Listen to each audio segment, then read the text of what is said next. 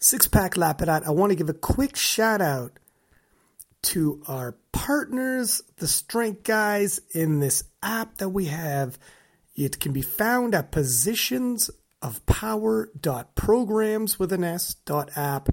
And the Strength Guys who coach people like Taylor Atwood, have you heard of him? He's pretty good. Uh, they've had several world champions several national champions, and uh, I mean a laundry list of records, national records, world records have been broken, etc. But they have an app with their elite level programming available, video tutorials. Uh, I mean, the whole nine. It's one stop shop once you're in here. There's a Discord where they're doing video review of your lifts um, to get all your lifts analyzed. So you get elite level programming and coaching for $29.99 US a month. Positions of power.programs.app. Go there and get yourself started.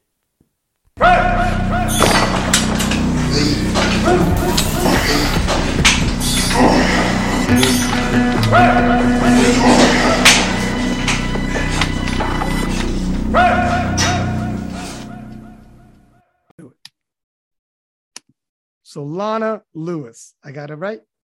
You did. Okay, good. Um, Real quick, I got you gotta give me permission to record. Do I? All right, yeah. let's do this. How do I give you permission?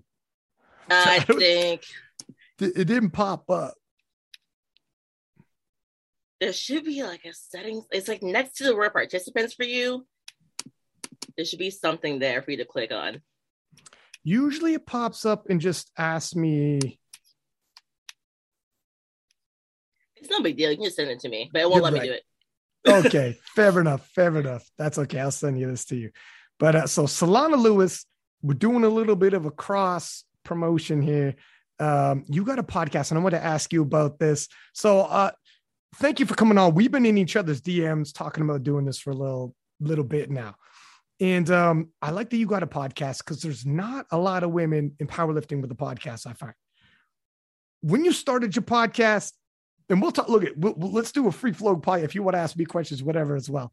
But um, I want to ask you when you started your podcast, was there other women who who you would listen to on podcasts that you're like, I want to do this, or was it that you're like, man, there's not enough of a female voices? What was your motivation? Yeah, my motivation was definitely there was not enough female voices because I love your podcast. I got listen to Two White Lies. I listened to a few other things. Like Riley Presnell has a podcast. I forgot the name of it, but I listened to it though. So that's a woman who has a podcast. Okay. But um, I was literally talking to my business coach, and I was like complaining. Honestly, I was like, "Yo, like, you know, pissing me off. Like, there's not enough like females being spoken of or being in charge of a podcast or something like that." And then she legit was like, "So then, what are you gonna do about it?" And I was like, you just challenged me because she knows how to push my buttons. I was like, you know what you just did, and within a week, I did my first episode. well, this is, you know, it's um, that's what they say is essentially find yourself, you know, I, I don't know if it's the niche or like the need that's out there because a lot of people probably thinking the same thing you're thinking, where it's like there was a need. There was, I can't be the only one thinking this. I'm not, women's powerlifting's blowing up there's a there is a lot of women out there powerlifting. So there's probably a lot of women out there being like, there's not enough, even if there is some podcasts, there's not enough to choose from. Enter the market.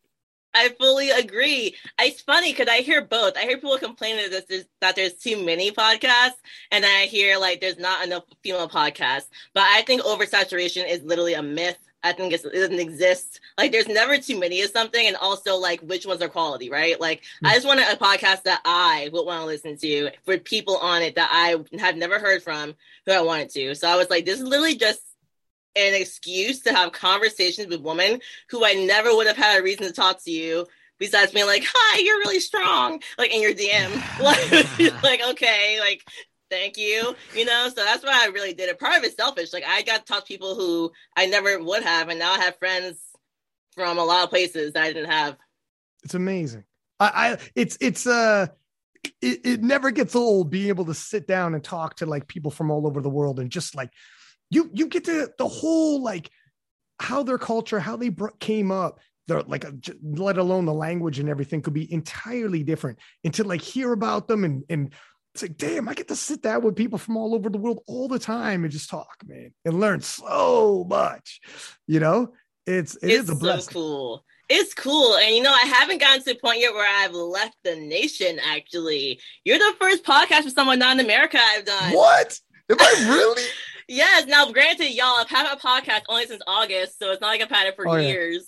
Right. but I wanna I wanna branch out, but like sometimes I'm like, yo, like I'm nervous about the language barrier. Like, what if like I legit cannot understand what they're saying? Like that scares me. How did you start like talking to people outside the country with like strong accents? Or I've heard you have interpreters. Like, how do you deal with that? Yeah. Yeah. So some people I would meet at world championships and I could talk to them in person. So I kind of know ahead because you're right. Like it would suck if you invite someone on, you hadn't actually heard them talk too much. You invite them on, and then while in the conversation, like, ah, shit, this is going to be difficult. Um, and even if it's, you know, good, you could get it going the flow might not quite be the same, right? Like when English isn't your first language, so you know what you want to say, but you got to like trans, they got to translate in their head for you because I'm not helping out. I only know English. So what helped me initially, anyways, was knowing certain people at Worlds being like, I know they could talk English. Good enough. I've had conversations. We'll rock and roll. But then now that podcasts are out there, um, you could like you've I don't know if you've heard. I've had uh, like international people like um, Lya Bavoil on the podcast a bunch of times, and like she's good and she can speak well. You, you're no problems there. Um, so essentially, you would just if you hear them on the podcast and you're like, um, all right, their English is good. It, here's what I d- have found: if you get an interpreter, it will. I don't know if I want to do too many more with an interpreter, only because you ask a question, then the interpreter asks them a question, then they answer the interpreter, then it comes back to you.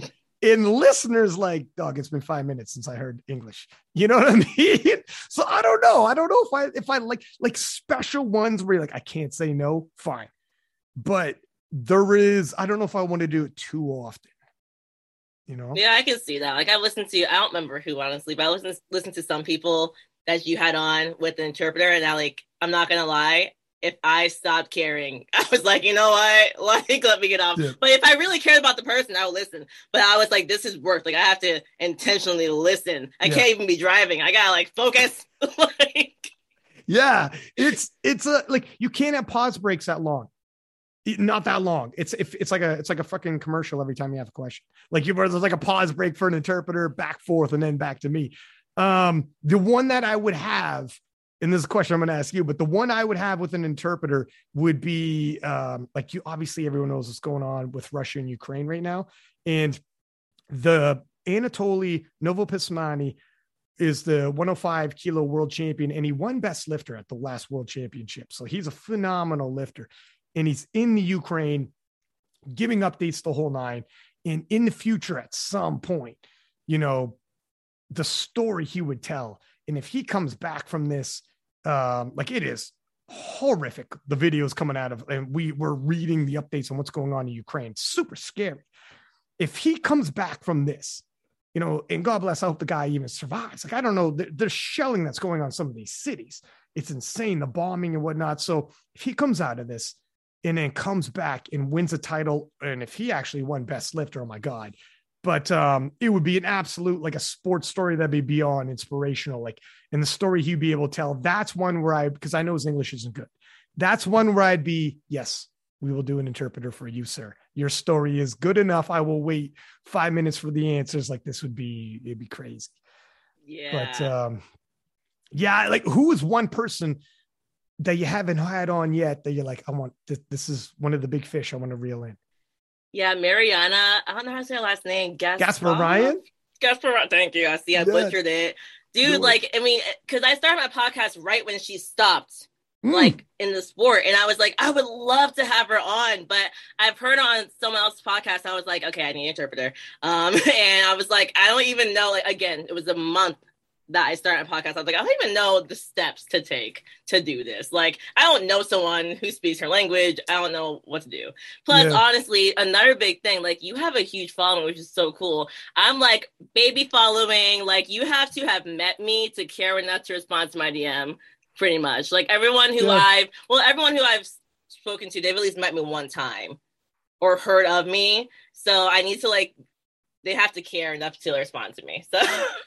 Yeah, I mean, uh, yeah, I guess fair enough. Here's the thing, like, you know, powerlifting, nobody's like, we have people who are big within our community, but nobody's like a star. So you would hope no one tries to pull the star thing. Like, oh, come on, man, I don't got time. It's like, you got a half hour. Yeah, you do.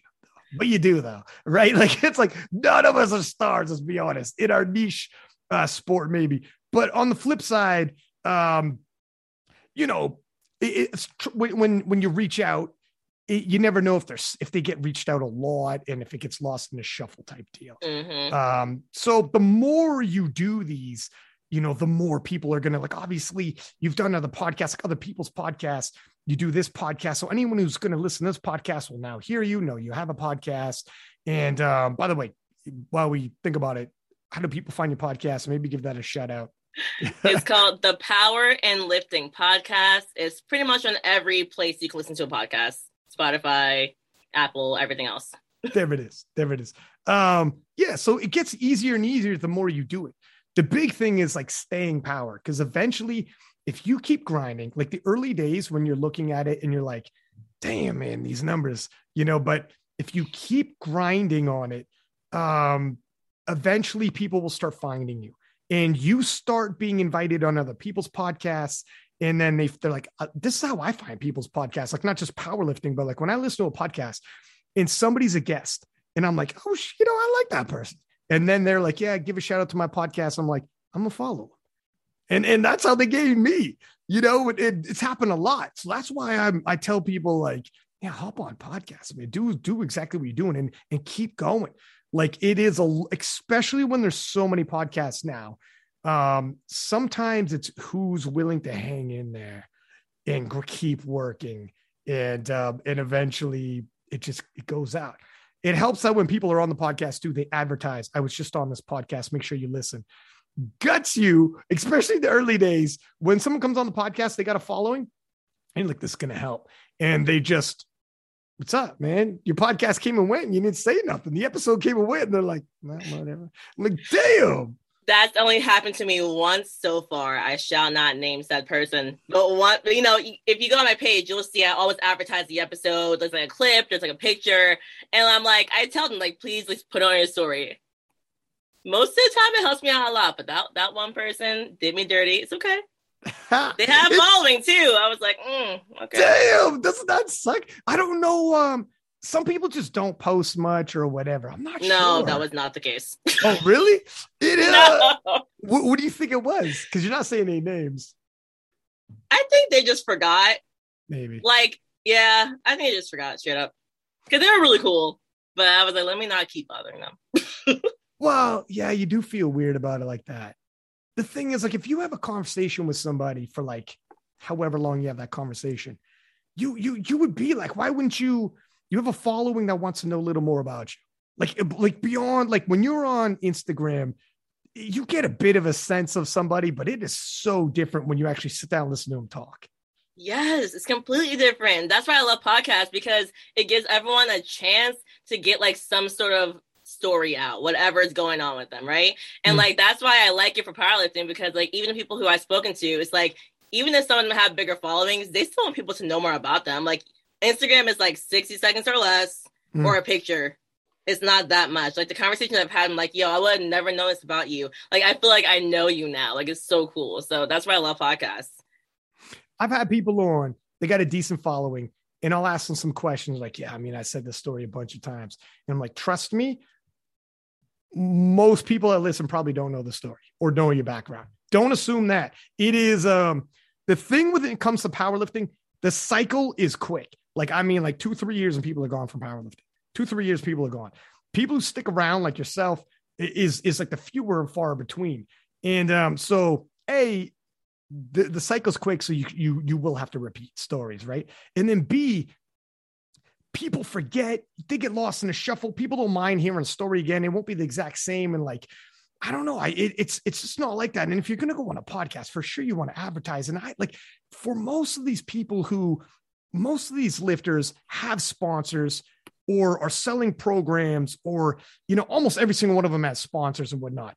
This is this should be part of it. If you're an athlete, this should be part of it. You're you're you're in the USAPL. They're doing they're making a move towards professional and they want to make it more money involved this is all part of it though mm-hmm. this is this is we this is we are all we got is each other so like um you got to go on these podcasts and do your part and then like share it and this is you know if you got sponsors i can only imagine if if an athlete's got sponsors and you went on a podcast and you didn't advertise it and the and the sponsors would be like all right even if you didn't shout us out pushing your brand is big man you gotta You know, you already you did the work. To. You already did an hour. Exactly. And when you were saying like, oh, like people think like people have heard the story. I'm not gonna say it again. I'm like, as a coach, I've learned like, I mean, I will literally say the same. Like my content on my Instagram is very similar. People just don't know it. I will say the same thing and make it slightly different on a weekly basis and I will get DMs. I never thought of it this way. That's something new. I'm like, it's the same. I've been saying it since 2020. We're in 2022. I just changed two periods in the comma. Like I posted a different picture with it. So, you know, it's the same idea. Like people have to hear the same thing like five or six times for it to even register that they've heard that before. Mm. Um, before I forget, I just want to say about Mariana Gasparyan. I think she was on the King of Lifts and she had an interpreter with her, and I think she lives in the US now. I'm pretty sure she, yeah, okay. So you should be good to go. She should be able to oh, grab someone who speaks English. I'm just saying, she should be able to. As a matter of fact, I will slide in her DMs and help because uh, I talked to her a little bit. It's been a minute, but I could probably slide in her DMs again if you want and be like, hey, I got a podcast you might want to think about. But um, you'll like her. She's good, man. Her war with Steffi Cohen at the uh, U.S. Kern. I think that was 2019. It was. It was, and it was insane. It was insane. It was. It, they both. I had Steffi Cohen on uh, leading into it, and she was like, "I th- I asked her like, what do you think's going to win this?" And Steffi's like, "I think if I hit a 700 Wilks, um, that should that should win it." And I was like, "Holy fuck!" Like, first off, that's a massive Wilks. Second off, sounds about right. Like that sounds pretty crazy. 700 should do it. And then Steffi Cohen went in there. She hit her target. She was like 698. So around her mm-hmm. target, what she wanted. And um, just Mariana Gasparyan hit a 720. And it was like, holy fudge, man. Like, yeah, it was crazy. Right down to the last deadlift. Um, so Steffi did her damn thing, but she just happened to have had Mariana Gasparyan there. And um, it kind of is what it is, man. When someone like that shows up, shows up. They both did an amazing job. Yeah. And at the end of the day, it's like the best, the strongest one. It's okay. what do you think about all this boxing going on? We lost Steffi to boxing. It's tough though. Like I, I'm always a huge. When I first started King of Lifts, um, I remember no one. I remember a time when nobody knew who uh, Steffi Cohen was. I remember reposting her being like, "Who is this?" And uh, she was smashing weights, and like nobody knew who she was yet. And and people started to get to know her. And then I remember seeing her rise to prominence, and like she's got like now she's got a million point whatever followers. Um, she's like moved on and done boxing, but hybrid. I remember when her hybrid performance was like just her and Hayden, man. Like there was nobody there. There was just the two of them in the coaching service. Now they have like a facility. They got like dozens of coaching staff and like they have like a like a media team, their podcast and everything. And like I'm it's crazy what Steffi's done. It's like Steffi, how you you came up and it's crazy to to have known someone before they came up and um and to see them now it's like holy smoke steffi. Um yeah i'm freaking blown away. She's one of the biggest that i remember coming from like ground zero. I'm just she's lifting weights and thinking about before just starting in powerlifting to where she's at now.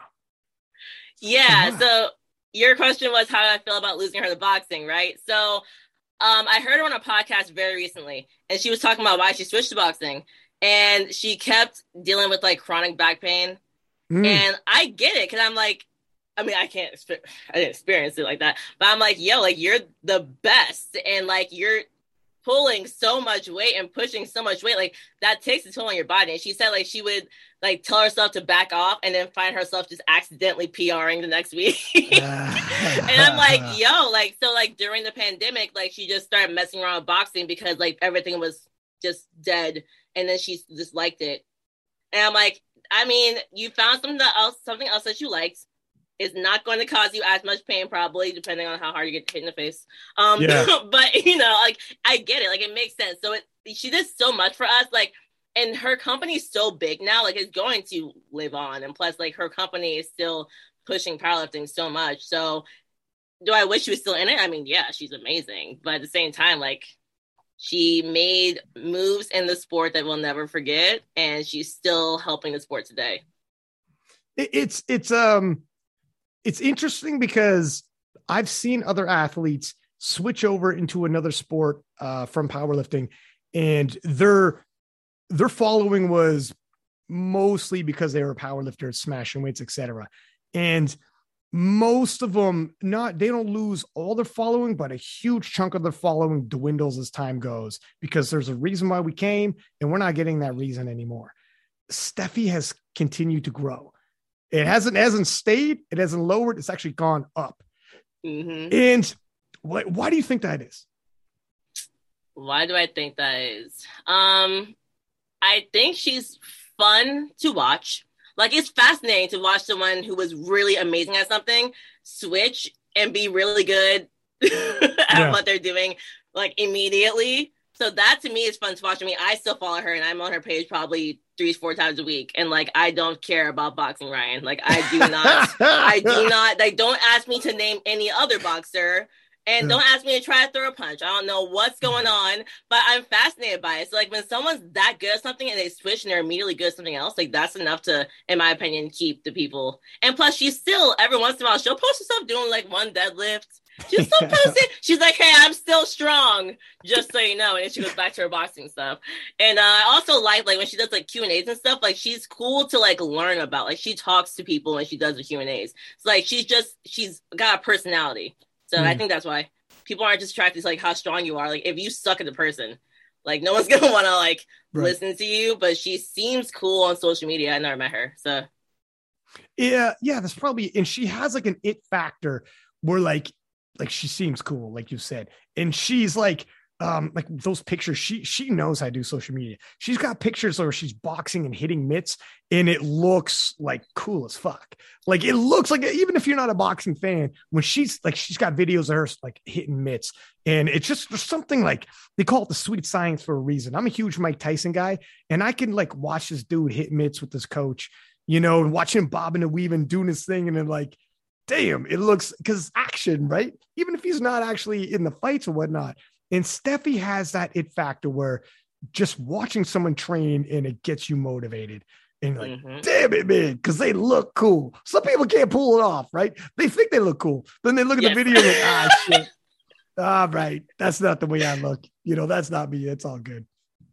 It's but, uh, like, yeah, she she looks good at whatever she does. is she uh is she coming back? some I thought somebody told me I don't know if you could even do both of those kind of sports because strength and cardio do not go hand in hand. I'm about to say they're so so different. Yeah. Um, I haven't heard that she's coming back, and from the recent podcast, she didn't give any inkling of it, and she was just okay. talking about why she switched to boxing. So she is she hid it from the world. is it was that her podcast? Oh yes, it was, and she was talking to I don't know she, who she was talking to. It was her it's podcast a, though. It was a okay. very recent episode.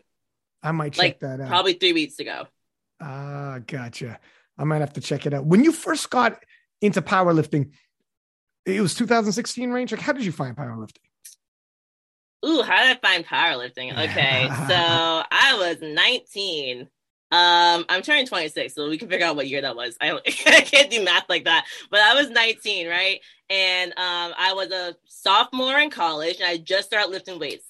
And I had a best friend, her name was Sarah, and we were like, "Yo, the girls in magazines look like they lift weights. Now we're gonna lift weights, and we're gonna look like them." So we hit the gym, Ryan, every day, like five, six days a week, every okay. single day. We in the gym. We don't know what we're doing We're like pushing. We don't know what we're doing. Like I'm squatting is so high. Like I'm benching the bar. I'm like, ah, I got one rep. Like it was yeah. hilarious.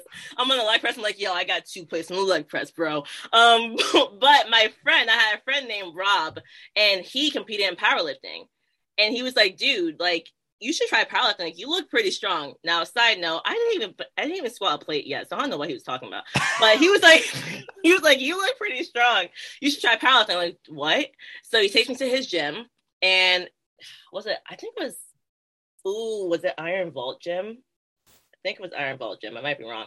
Anywho, he takes me to his gym, and like all of his friends are masters powerlifters. So I'm like, so this is a sport for old people, and all all men. So old white men. This is sport for old white men.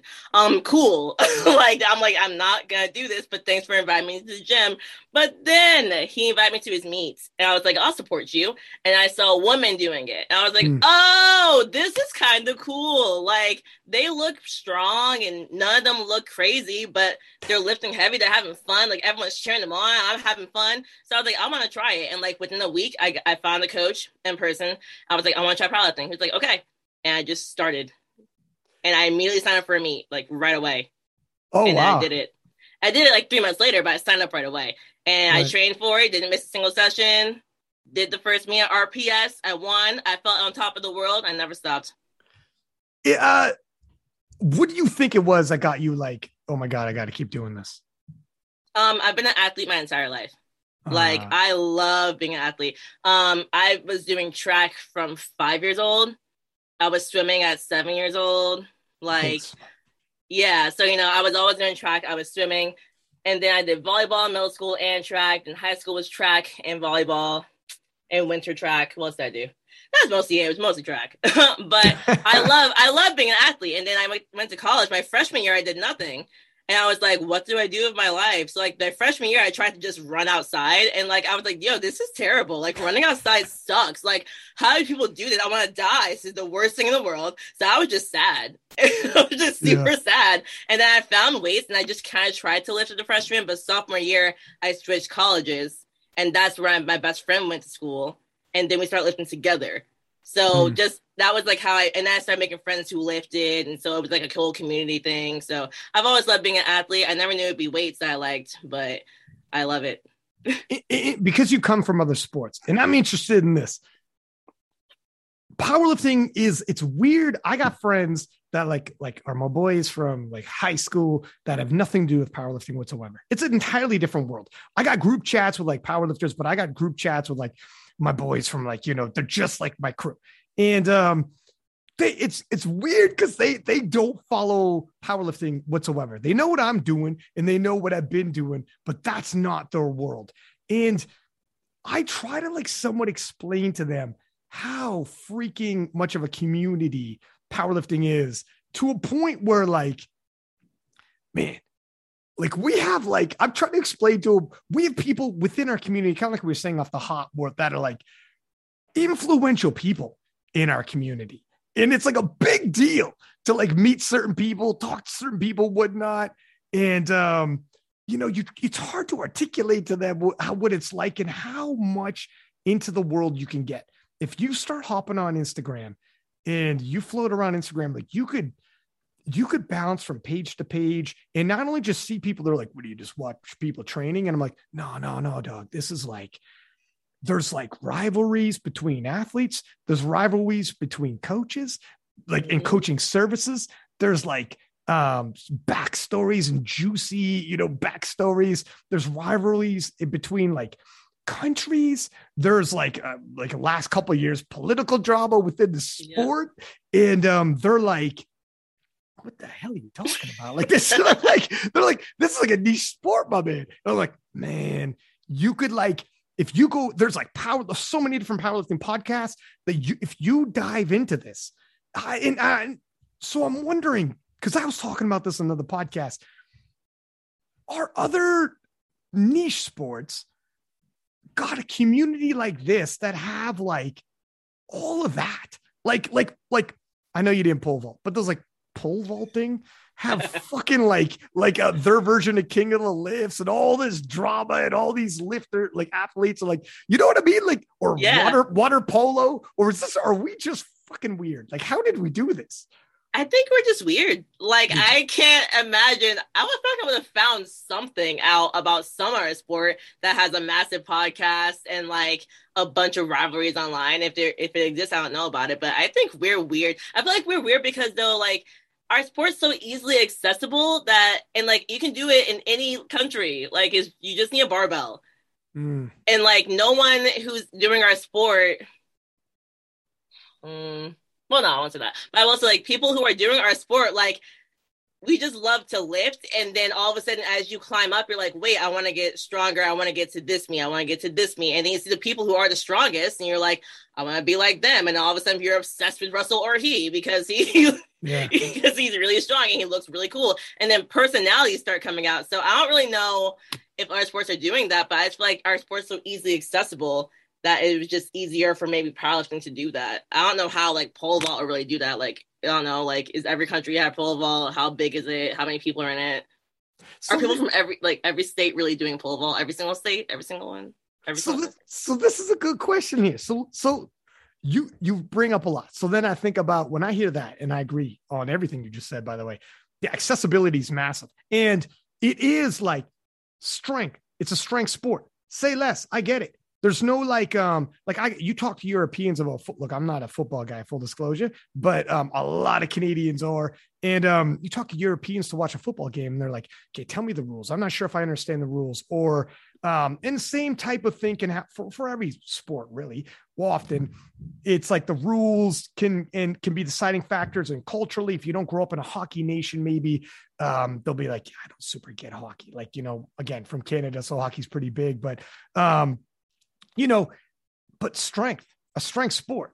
Uh, I get there's some rules of powerlifting you kind of got to get, uh, but on the surface level, it's like you get it. It- culturally all over the place. Everyone knows strength. You know, everyone knows like in most places have gyms. In most places, like you can just appreciate how strong and whatever somebody is. So it is like across all over the place for sure, across the globe because of that for sure. Um, but it's it's there's something about it that like personality wise we've cultivated you know and maybe it's because i can't picture having a repost page for pole vaulting. And you know what i'm saying? I, Yeah. I don't know or like water polo or whatever the fuck. But because that is the case and because we can like i will watch powerlifters train and like the characters and like they look we look like um like freaking like a like a superhero would look. You know what i mean? Like like they're jacked and fit because they're literally in the gym like like ridiculous amounts of time. So when you watch an action movie they're trying to look like a power lifter. Like the, these people look like you want your your athletes. Like if you're like that person's in the gym all the time they'll see them like well i guess it's Russel fucking Orhii like he looks exactly as you think he would look. You know what i mean? Um yeah, so with all of that packaging, that's why when I look at like pole vault or water polo, and I'm not looking picking on those sports, but there's tons of them like that, and they're in the Olympics, and they probably got like major state funding because they're in Olympics and whatnot. That's why when I see this, I'm like, I feel like in terms of sports that aren't the big ones like basketball, football, whatever, powerlifting is the one that's like I can call me a dreamer. I could see the next. I could see a step up because of everything Yeah. we just said. Because of everything Yeah. we said indicates we could. and like you were saying, like everyone understands it. Like at some point, everyone's probably done some sort of deadlift. Something like you mm. understand what it is, and like if you're talking about another sport, like that sport, basketball, soccer, whatever, like at some point they're in the gym to get stronger for the sport, not doing one rep maxes, but like they get it too. So I think what you're like what you're saying, just like everyone, like my, my mother, Ryan, she does not exercise. Like my, I don't come from a family who who works out. By the way, I'm the only person, Same. and I don't, I don't just mean immediate family. Like I'm the only person I know in my mom's side and dad's side, period, who lifts. Oh, except I have one cousin who like did a bodybuilding show, distant cousin that besides that um so it's like but even for these people when i tell them i powerlift obviously when i say i powerlift they say oh that thing where you put the weight over your head but then when i when i just show an example of a deadlift where I pretend to deadlift. They're like, oh yeah, where you take a bar and you like you lift it. Like I I used to lift, but whatever. So like, but they get it. So, yeah. so they can follow along with it. Like when they watch me compete, like they can follow along enough to be like, yeah, she's going sit down stand up, squat. Okay, got it. Like, but like other sports like basketball, even it's like if you don't really get it, it's like okay, like so the there's a center point and in a, a midfield. What? yeah, yeah, yeah. Obviously, that's not basketball. I'm not that bad. But look, I'm not a basketball dude neither. A little bit when the Raptors won, but um, yeah. I mean, it's a so I'm not sure exactly why. Like, I could definitely see five, ten years. Like five, ten years from now, where do you think our sport's going to be? Because you've been around five years ago, where we were, and now you see where we're at. What do you think? Five to ten years. I mean, definitely even more popular. I think it'll be pretty, pretty insane. I think we'll have a lot of people who are already gone because a lot of people, it's a revolving door for like two or three years for most people, except mm. for like those who really want to stay in there. Um, and there's not a ton of us. But I think it'll be hopefully to a point where like most states have a powerlifting gym. Like a lot of states have them, but I think like most states at that point will have a powerlifting specific gym where people understand this is where you come to lift kilos and squat, bench, and deadlift. I think it'll be like, I mean, even now you go into any gym and you see like SBD knee sleeve somewhere, you see a belt. Like that's crazy to me. So I think it'll be so main. I think it'll be really mainstream. Like I think we're trying to make it mainstream, but I think by then, like it'll it'll possibly be like you can be like, yeah, I'm gonna watch the powerlifting meet this weekend, like on, on live stream. People will be like, yeah, like I know what that is. They may not be doing it all together, but they're like, yeah, I know what that is. So it'll be even bigger. I'm excited for that when it comes to other sports, and you said almost everybody's weightlifting, it is true. I remember there was an Olympics and and I it might have even been Sports Illustrated, and they said they asked a bunch of strength and conditioning coaches who were at this Olympics if you can only do, and they said three lifts. Um, what like exercises? They said they didn't say lifts. Only three exercises in the gym though, so it's going to be in the gym. Um, they're like, what would it be? And uh, this was a Winter Olympics and it came back squat dead bench. And I was like, oh snap. So I was like, I remember posting being like, may the best power lifter win. That's what I'm hearing. That's all I'm hearing with the with the with the Olympics, right? But it yeah. it just shows you how um, these athletes know. Like like worldwide athletes know what powerlifting is. And at a time when I like I first started a ways back, and um, when you're talking about belt and equipment, people were like it'd be weird for them. They they wouldn't get it like a powerlifting belt, etc.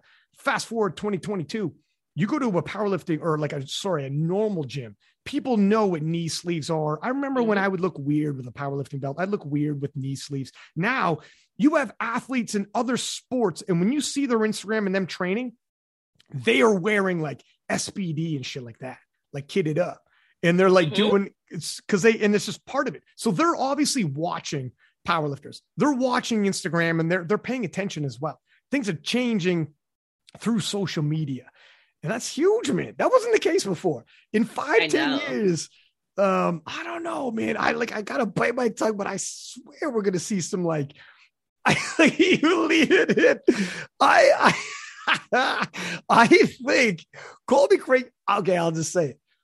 I think at some point we'll get in the Olympics and we for really weird on like that's on the IPF level and on the USAPL level, they will push and start reaching um it's like bigger and bigger money meets and uh like the boats will just rise together because the popularity rises together. And although it's tough to like separate, and that's tough because we're splitting our talent pools, we're also covering ground. Uh, you know what I mean? Like where one party's going to push one side, the other party's going to push the other side, and if one of them's going to make it, you know, one of them, hopefully both. Like, like it's, it, you know what I mean? Like, it can only if one makes a breakthrough. Fuck it.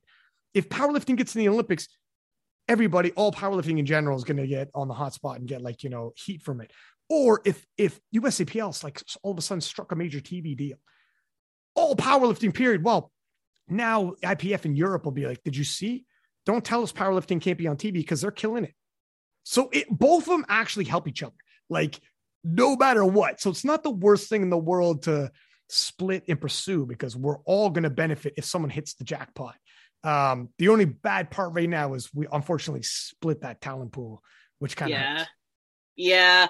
So with us being in the Olympics, like that, I think it'd be so cool. I have a hard time picturing it just because like of weightlifting being kicked out and and also like you know powerlifting like this is the sport where it would make the most sense to use right because literally you get bigger and stronger like that's the point of using right so like that issue might be big enough that we never get in. I would love to see us in. I definitely think by then, hopefully by then, we'll be like on TV. Someone can get a TV deal. I definitely see people like, I mean, I think athletes could in five, ten years, like make a living really off powerlifting if they're like still has to be like one of the strongest. Um, but with all the money meets, like we obviously USAPL just started with money meets, but like this is year one. Like ten years later, like hopefully like majority of meets have money. Even a local meet, you can still cop a thousand bucks if you're like the strongest in your little state, you know. Like, and I think that'd be so cool.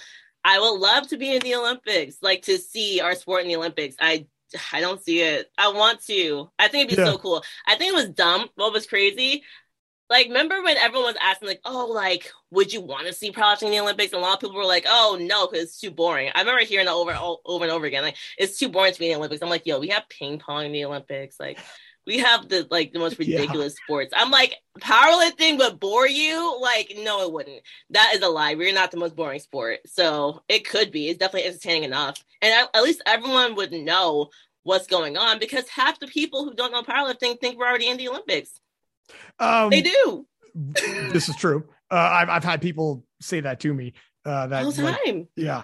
Um, in terms of like the Olympics, with the Olympic weightlifting, the thing that got them isn't so much like you're right, like uh for sure, PEDs wise, it would go hand in hand with what we do.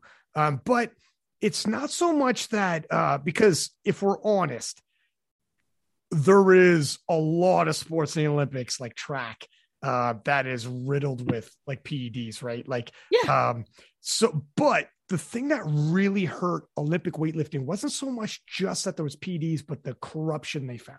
So like officials being paid off and um the doping or anti-doping, I should say, wasn't uh, you know, proper, you know, third party, like the anti-doping that they want to see. So it allowed possible corruption in certain nations and certain presidents were like, okay, we tested, we're going to hold this event. We know some doping infractions. We're going to hang on to this and things that we're going to uh, release it after the event and suspensions after, like, because that's up to them when it's not a third party like WADA. And then it became like, okay, who knew what? What's going on here? And uh, because when it gets to a point where you're part of the Olympics and there's major television deals, like Olympics are major television deals and sponsors, the whole nine gets involved. Weird pressures come. And um, so that became uh, more than just doping infractions. The IOC is like, you need to clean up the corruption and start like certain people have to go. Uh, we need to see certain things in place, etc. And um, that's when like right. So it's it's it's tough. Right. It's it's well, you don't have a super reason to unless you're like, because I'm not super into Olympic weightlifting. I actually had a guy on that specializes in um anti-doping and uh he's in a laboratory that works with anti-doping and stuff. And he was he he's written like articles and stuff. He's a doctor and it, and um he came on the podcast. I this is one of these podcasts where um he'd be good for your podcast as well. If I did so much research leading the podcast because I'm like, holy shit, I'm being over my head, man. I was like, I got my man Rory was the co-host. I'm like, Rory, are you good with this? He's like, I'm doing research. I'm like, same, but like he's a doctor, and I'm like, well, what about this testing? And does this testing fine? I'm like, holy shit, man. I just hope I don't like, you know, sound like an idiot. But uh, because he's high level. Uh, but but anyways, he was talking, he was explaining all that. So I don't know. I mean, it depends on end of the day, if they feel like the sport would be good on television and could blow up, and you actually have your ducks in a row in terms of all that, they realize that someone's like, yeah, but PEDs and powerlifting could probably, they'll be like, you could do that for every sport. Like track is phenomenal for PEDs. PEDs Yeah. will, you're gonna blast some some records, uh, and that's been an issue. However, the 100 meter dash, even though it's historically so riddled with PEDs, will never be removed because that is the rock star event. I love okay. the 100 meter dash, right? Me like, too. I love it. I love watching it, right? Um, so I think if they think like this is this this could go, um, they won't take it out, but you have to play ball. And um, I don't know, man. It, who knows? Uh, maybe yes, maybe no. I, am not sure. I hope the day comes. I really do. It, it would be it would be the wildest. I I yes. think like it would be the wildest. And at your age, like all of a sudden, be like, holy shit, is my Olympic dream around you? Like, is this? Bro, I mean, I'm 25 now. Like by the time it happens, let's see how old I be. you know what? Here's a good thing about strength. What I love. Um, some people stay strong forever. Like some people are like strong, like Marissa and uh, Jennifer Thompson. I know you had Thompson on your podcast. There are people yes. who stay strong, like right. In, you might be like 10 years away from your prime. So who knows? You did who knows? I need some Kim Walford vibes, man. I need Kim Walford. there it is. There it is. Have you had Kim on the podcast? Not yet. I will. She's actually a really good friend of mine. Like I was at her house like Thanksgiving. Like oh shit. yes, I haven't had her on yet. I'm going to ask her very soon. How did you meet Kim? Uh, I originally met her. I don't know what meet, but she lives in Jersey, and so do I. So she was at just like local meets, um, either refereeing or coaching. I'm not sure which one. Definitely not competing. So I met her early, like I was probably 21, mm. 20. Um, but I kept seeing her, and then I had a good friend. Her name's Chelsea. My friend Chelsea became really good friends with Kim, and then she became her coach. And then she was at all Chelsea's meets, and I was there too. So I just kept seeing her and seeing her, and eventually we just like ended up going to. She invited me to go to her gym with Chelsea and her, and her gym's in her house. And then after that, we just clicked and became good friends. So that's it. Did yeah. you know who Kim was when you met her? Oh my god, yeah, I was so scared of her. I, she's a nice person in the world, but I was scared to death. I was like, "This is Kim Walford." Like, like I was like, "Hi," and I remember taking a picture with her. I gotta find this picture. It's the cutest little picture of me, like like no, y'all can't see my face, but like I was so excited, and it's a selfie, and I took it a few years ago the first time I met her, and I was like, oh my god, I have a selfie with Kim Walford, like this is the best thing ever. but yeah. yeah, she's she's a phenomenal person. it's it's um it's crazy because like obviously, so in terms of goat, uh, people throw that around huge. I I'm probably guilty of throwing that around a lot, but um, I'm hyperbolic at times. But her resume is you know, it's like seven world titles and seven US national titles or something around there if I'm a little off. Something. Um, it's it's ridiculous. And yeah. I remember when I first met Kim Walford, it was at like a local meet. I was there and uh she was just like she was not lifting and she's just like helping people like walking people through the process and um and people like and I thought I just assumed Kimberly was coaching these people because how much she was like just hanging around helping people out. And then afterwards, uh, this is what, what rattled me is the one girl turned to the other girl's like, holy shit, I can't believe I can't believe Walford's. And I was like, hang on a second, you guys don't know her? And she's like, I would have thought you knew her with how much she was like, okay, you guys good. Listen, you need to get your your your attempt selection sheets over here and make sure you and I'm like, you guys, she's just like just helping out just to help out. I'm like, holy shit, that's like, and then um said the story before though, but I was on this is way back, but Facebook is kind of dying out now, but I was on Facebook and I remember I asked the question on one of the Facebook pages, and um, I was asking about a competition and I wasn't getting a reply. And um, Kimberly Walford wasn't working with the state fed for this, and it was to the state fed that I was asking and she's seen that ask the question, and she literally doesn't know me from nothing. This is long before King of Lifts or you know uh, commentating for Worlds or anything, so we'd never met. Slide to my DMs and is like, "Hey Ryan, I noticed you had asked this question. Um, here's the information you wanted." So, and she just walked me through it, and I'm like, Kimberly, I I didn't ask you. You didn't need to reply. You didn't. You wouldn't have left me hanging. Um, you don't know if you're ever going to meet me again. I'm just a dude you will meet, never see in your life.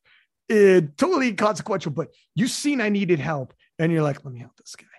I'm, I'm gonna go. I'm, let me slide this guy's DMs and be like, listen, man, this is the information you need. Uh, make sure here's a deadline, and um, when Kimberly was on the podcast, I remember like saying this story to her. I'm like, Kimberly, I don't even know if you remember the story. Do you remember this? And she's like, I don't even know if I remember that. And I put on the video clip and went back and took a snapshot of that message. Ah, awesome. and I posted the clip and I'll send it to you. And I'm like, shit, man. Um, some people live up. Some all I'll say is like some people that, and you're gonna find out the more people you meet on podcasts and stuff like that. But some people that you look up to and you're like, when you meet them, you're like, I hope they're a good person. I hope whatever. And um, some people like, not they can't live up because you built it too much. Kimberly will live up.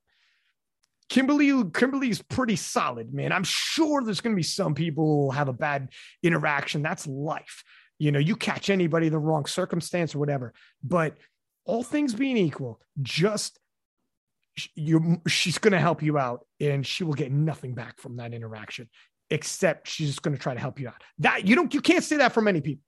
Many Yeah. people, you know, you can't. That's a and she will go out of her way to help you out.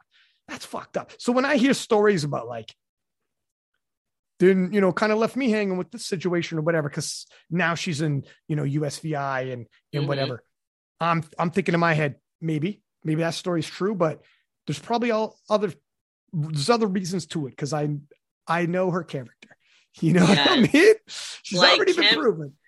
Kim is one of the most giving, encouraging people I've ever met in my life. Like, especially when we weren't like close friends. Like, I remember when I went, like, when I went to her house for the first time to train, I was still like crapping my pants. Yeah, I was like, this is Kim Walford's house. like, walking in, and it's her, it's my friend Chelsea. And she was just like talking to me about, like, Solana, you know, I really love what you're doing in a sport. Like, I was, I was just competing. I wasn't doing anything. was just like, you are honestly like I just love seeing you keep going and keep getting better and all this. I was like, you pay attention to me? She's like, yeah, like I pay. She's like, yeah, like I saw your last meet, how you did, and blah, blah, blah. I was like, what? Are, what's going on? Like, I mean, like she just really wants to hype you up and make you feel like really special. I remember another time her house too, and she invited one of her newer athletes, and like this was someone who like barely understood how to bench press. Like I remember I had to teach her like how to like use the competition rack at her house. And Kim was just so freaking encouraging and nice. And in my head, I'm like, does this girl know who her coach is? Like, uh, does Maybe she not. know who did? She probably didn't because like she's learning how to squat. She never done her first meet. She was asking me like, you know, asking us like, oh, like so I should get knee sleeves. You know, like she's really new. And Kim was just helping her so much. And I'm like, you just invited her to your house to train, like just casually, like, yeah, come over here, I'll help you. Like, no, not a lot of people are like that. Like even me, like I'm a little stingy in my house. I'm like, so I have to really know you to come in here, and I'll be like, yeah, actually, I have a cat and he doesn't like people, so he can't come. Sorry, like that's like, well, that's. You need boundaries. That's fair enough. Kimberly's not worried. I mean, nah, um, she's got cameras in those house in that house. Don't worry. yeah, you don't want to mess around. but um, no, I could totally see that. And it's funny, Kimberly's not the type that's going to be braggadocious. So you, that lady, probably whoever came to our house, probably has no way. Yeah, that's the goat that you're training with, huh? That's the goat giving you this. Whoever's like day one in the gym and Kimberly Walford comes around. They got no idea it's like boxing and fucking Muhammad Ali showing you how to jab. It's like you're like, hey, it's it's a big deal. Um, Yeah, I was having this conversation actually with Chance Mitchell. Yeah, it was Chance that that one, and we were talking about how like we don't necessarily do enough celebrating like the past and past historic meets and past Yes. people and in Kimberly like Kimberly's still obviously in the game but she's not like her social media presence like she should have like you know half a million followers she's the goat Mhm. she's literally the goat right and um and her story like like she's gone away came back and like the the shark tank that she faced. Like she was like i remember in 2019 when it was like you know jessica Buettner and like all the people that were in there. It was like crazy level high level. It wasn't like some years you walk in and there's you know some years you get lucky and there's not a lot of people there. No she's she doesn't catch too many breaks like that. She had head to head with jen thompson the whole nine. So um you, i wonder like so i was having this conversation with chance and being like how do we solve this that people need to be celebrated more like kimberly's still around but even the past accomplishments kimberly had that new people coming in the game might not realize and then um Brendan Petrie actually heard the podcast and posted up saying it kind of has to be our powerlifting media that we have. It's kind of the responsibility a little bit to to do some of this, right? And then I was like, fuck, guess that's kind of me. like, oh shit, I gotta put it, but he's right. Like my man was right. Like I had Brendan on the podcast too. And it's like kind of got called to the carpet there, but at the same time, I cannot lie. Like, and that's also yourself now too. You're powerlifting yeah. too. It is a bit of our responsibility if we see kind of like when you're talking to your business coach and your business coach is like, when you say there's a problem and your business coach is like, well, what are you doing to fill that gap? That was like a moment I just had where I'm like, I guess I got to do more throwbacks. I guess I got to do, I'm like, damn, they're right. But it's true. Some sports, baseball, like how many times we got to hear about Babe Ruth, like over a hundred years ago. Box. I'm yep. a huge, I'm a huge boxing fan, MMA fan. Everybody knows the boxing legends. Like you don't got to be a boxing fan to know Muhammad Ali or whatever the nope. shit. Um, they know how to celebrate their their previous people. Like on this day, this happened and stuff like that. Um, and they'll they'll do posts, do stories, and constantly top ten all time. And you you see them and it made me think, and like, what do you think now that you're part of the powerlifting media community? Because some of it's going to fall responsibility, fall on you, and I, I can't take it all. Maybe we could do things together. But like, it is true though. Like, I don't think we do revere our past champions enough or tell their stories, right? I fully agree. I listen. I listened to the Chance Mitchell podcast. Okay. And Brandon Petrie's podcast. Oh, well, there you go. And I saw right after Chance. Right, I listened to Chance's podcast like the day it came out. I saw Brandon post that. Yeah. And I saw the whole thing, and I had a moment of like, "Oh God." like, yeah. Did I get that's me? yeah. That's yeah. me. Because right. I'm I'm all up in Brandon's DMs all the time. So like, um, but you're right. Like we do not highlight the past at all um, there are still people now who probably don't know some really big names that like came in, did amazing things for our sport, but just aren't currently competing. Um, I do think that things like throwback, I guess you call it throwback episode, but like podcasting, like we could try to get some of them together and have a major episode maybe even like we film it and then or like well we're always filming i guess because we're like on zoom but like extra cameras to make it also a YouTube episode. So like people who like YouTube over podcast can watch it. Um, that would be a big awesome thing to do, like a roundtable kind of thing, maybe. Um, that'd be super cool. That's like the idea I have when that came up on, on Brandon's IG. I wouldn't know what else to do because I wish we were on. I wish we were on TV, right? I wish we could be like, well, we can just grab them together, and but, you know, all we have right now is at the moment it'll grow we got podcasts, we got YouTube. So mm-hmm. I would love to do, and that's honestly the reason. Like you were like, oh, like you've had Jen Thompson on. Oh, have you had Kim on? I'm holding out for Kim at the moment. Jen Thompson was on because of a roundtable episode. Um, it was like eight of us, but mm-hmm. I haven't just spoken to Jen Thompson yet because I'm like, okay, these are. I'm like trying to figure out how can I make this a great episode that like really gets pushed out because these are people who need recognition. Like did amazing things. So that's my idea right there. Hopefully, I think, I think that's amazing. I, I like honestly. So again, as a boxing fan, I remember as a kid watching. Uh, it's called Forever Champions, and it had like George Foreman, Muhammad Ali, Joe Frazier. All these guys fought each other. They're from that era, the '70s boxing, like when Ali was in his peak. And it, I remember like this was long. This is before I was born, and I'm. But it didn't matter. I'm listening to them talk about these events, and I remember like a kid being so heavily impacted. And even like, like Ali's obviously talking about uh, the civil rights movement in, in the 60s. Everyone knows what his impact, but this it's so it's not it's also it's not just because with powerlifting people might be like well the numbers that they hit now is some of these people past champions won't hold up so will it be impactful for people to hear the story? And what i would say is it's not just about the numbers though. If you focus on like talk about these events, talk about like, you know, the rivalry, talk about, and I've had people on the podcast and they've talked about like, this is before social media took off, showing up at an event and like you show up and like, You could be an American showing up in Russia in the middle of, you know, it's like 1999 and like whatever. It's a crazy story. And people like, holy shit, I didn't know. Yeah, the American team showed up and how it was. And the fact it wasn't social media made it more awkward and made it like, oh my God, we're in a whole different universe when we show up here. And like made it, there are stories that um, it's not just about the numbers, right? And uh, we have a history we have no idea about. It's yeah. weird. It's like we're historians uncovering things for people.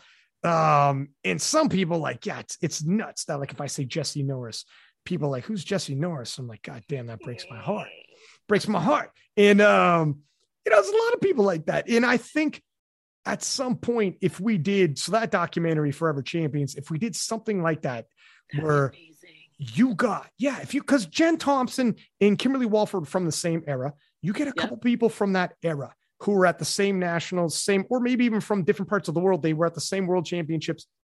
They sit down and they tell their viewpoints and like I remember when we battled in whatever year. I remember this and I remember the lead up and like we go back and forth with it. And like so much has changed and so many things have happened. Um, that's a good project. That's a project though. that's a, that is a project. You know, another thing too, would be cool. So I I know you probably didn't watch the entire Virginia Pro, but um, so I did commenting for for, oh my god, I can't speak English. I know you did. Virginia though. Pro, and you know, Ray Williams was there. And the second day when he already competed, like they had me do like I mean on the fly, like they like called me. I was like I like had a big on my mouth. I was like, what? And they were like, hey, come interview him real quick. And it was like three minutes. But like I interviewed Ray and it's like on YouTube. And I was like, okay, I wonder if like we have the Arnolds weekend. Obviously, I'm talking to you now. It's in like two days. It's not gonna happen, right? But like we're gonna have so many big people there. Like even simple as people who do really well if we could do a full interview with them right after because we could keep it and put it on YouTube so it lives forever. Mm. Like stuff like that, like capturing stuff in the moment right after it happened would be so cool. That's why I was like, wow, it's really cool. Like you competed yesterday and like this little interview, like all your emotions are right here. We can talk about it now. It's on YouTube. Like I wish, like, or I hope that like we can start like recording stuff right after, like those interviews right after. It's That'd be um, awesome we've so we did that a couple times at the World Championships. I interviewed in 2008, uh, 2018, the one you won, uh, the juniors. I was interviewing people in the open. Um, and then 2019, we didn't. And uh, 2021 was different with like uh, COVID, like you weren't allowed to do stuff like that. But um, yeah. you're right. But I know, like at US, I remember watching uh, prime time when John Haack won, and they had interviews that year with John Haack, and, the, and I still remember a couple quotes he gave because this is the thing. It's exactly what you just said, where like I people the quotes people give after they win something, it's it's more than just a podcast because it's it's a sporting moment. Like I remember, we will remember as kids, like uh, Donovan Bailey won the Olympics um, 100 meter dash. To, that's a throwback, ladies and gentlemen. 100 meter dash for track. He won the Olympics. He's Canadian. And this is 1996. And in Canada, every fucking body watched this. Like, mm-hmm. we don't, you guys, Americans, got a lot of gold medals one year, like a powerhouse in the Olympics. Canada's got one tenth the population. So we have like much fewer athletes like that. So for us, for the rock star event of the Olympics is the 100 meter. Everybody watches the 100 meter. And we had Donovan Bailey going in there, and you could hear like like everybody watched. You you look in the streets, eh, people at work, your boss is like, yeah, take fucking half hour. We're going around the TV. Everybody watched, and his interviews and everything, they're like iconic to this day. Like those those clips, it's iconic. Everyone knows Muhammad Ali saying, I shook up the world after he won. The emotion when you won, and it's right there throw a microphone on them. And when they're like, I shook up the world, I shook Ali's in the 60s, black man in the 60s during the civil rights movement. And he's like, I'm fast, I'm beautiful, I'm and he's like talking his talk, man. And uh, people like talk your talk, man. And he was like so excited. Those are sporting moments that are live forever. Throw them on YouTube, lives forever. And uh, you, we don't have that sometimes like you when you see for instance like i see Lya Bavoil pulled the last deadlift became a world champion and she broke down started crying if you met her and this is 2021 so again we couldn't have with covid but if you yeah. met her right there threw a mic on her and said and like got a couple quotes you don't know if a couple of those fucking quotes she gave, like I remember when I was a kid, she she grew up, she's got autism and everything that she's faced, and she could give a couple of juicy quotes. You throw that on YouTube, some other person like yourself, 19 year old version of you, is going to come across that and and not super get into the sport yet, but get into the person and be like, fuck me, that impacted me.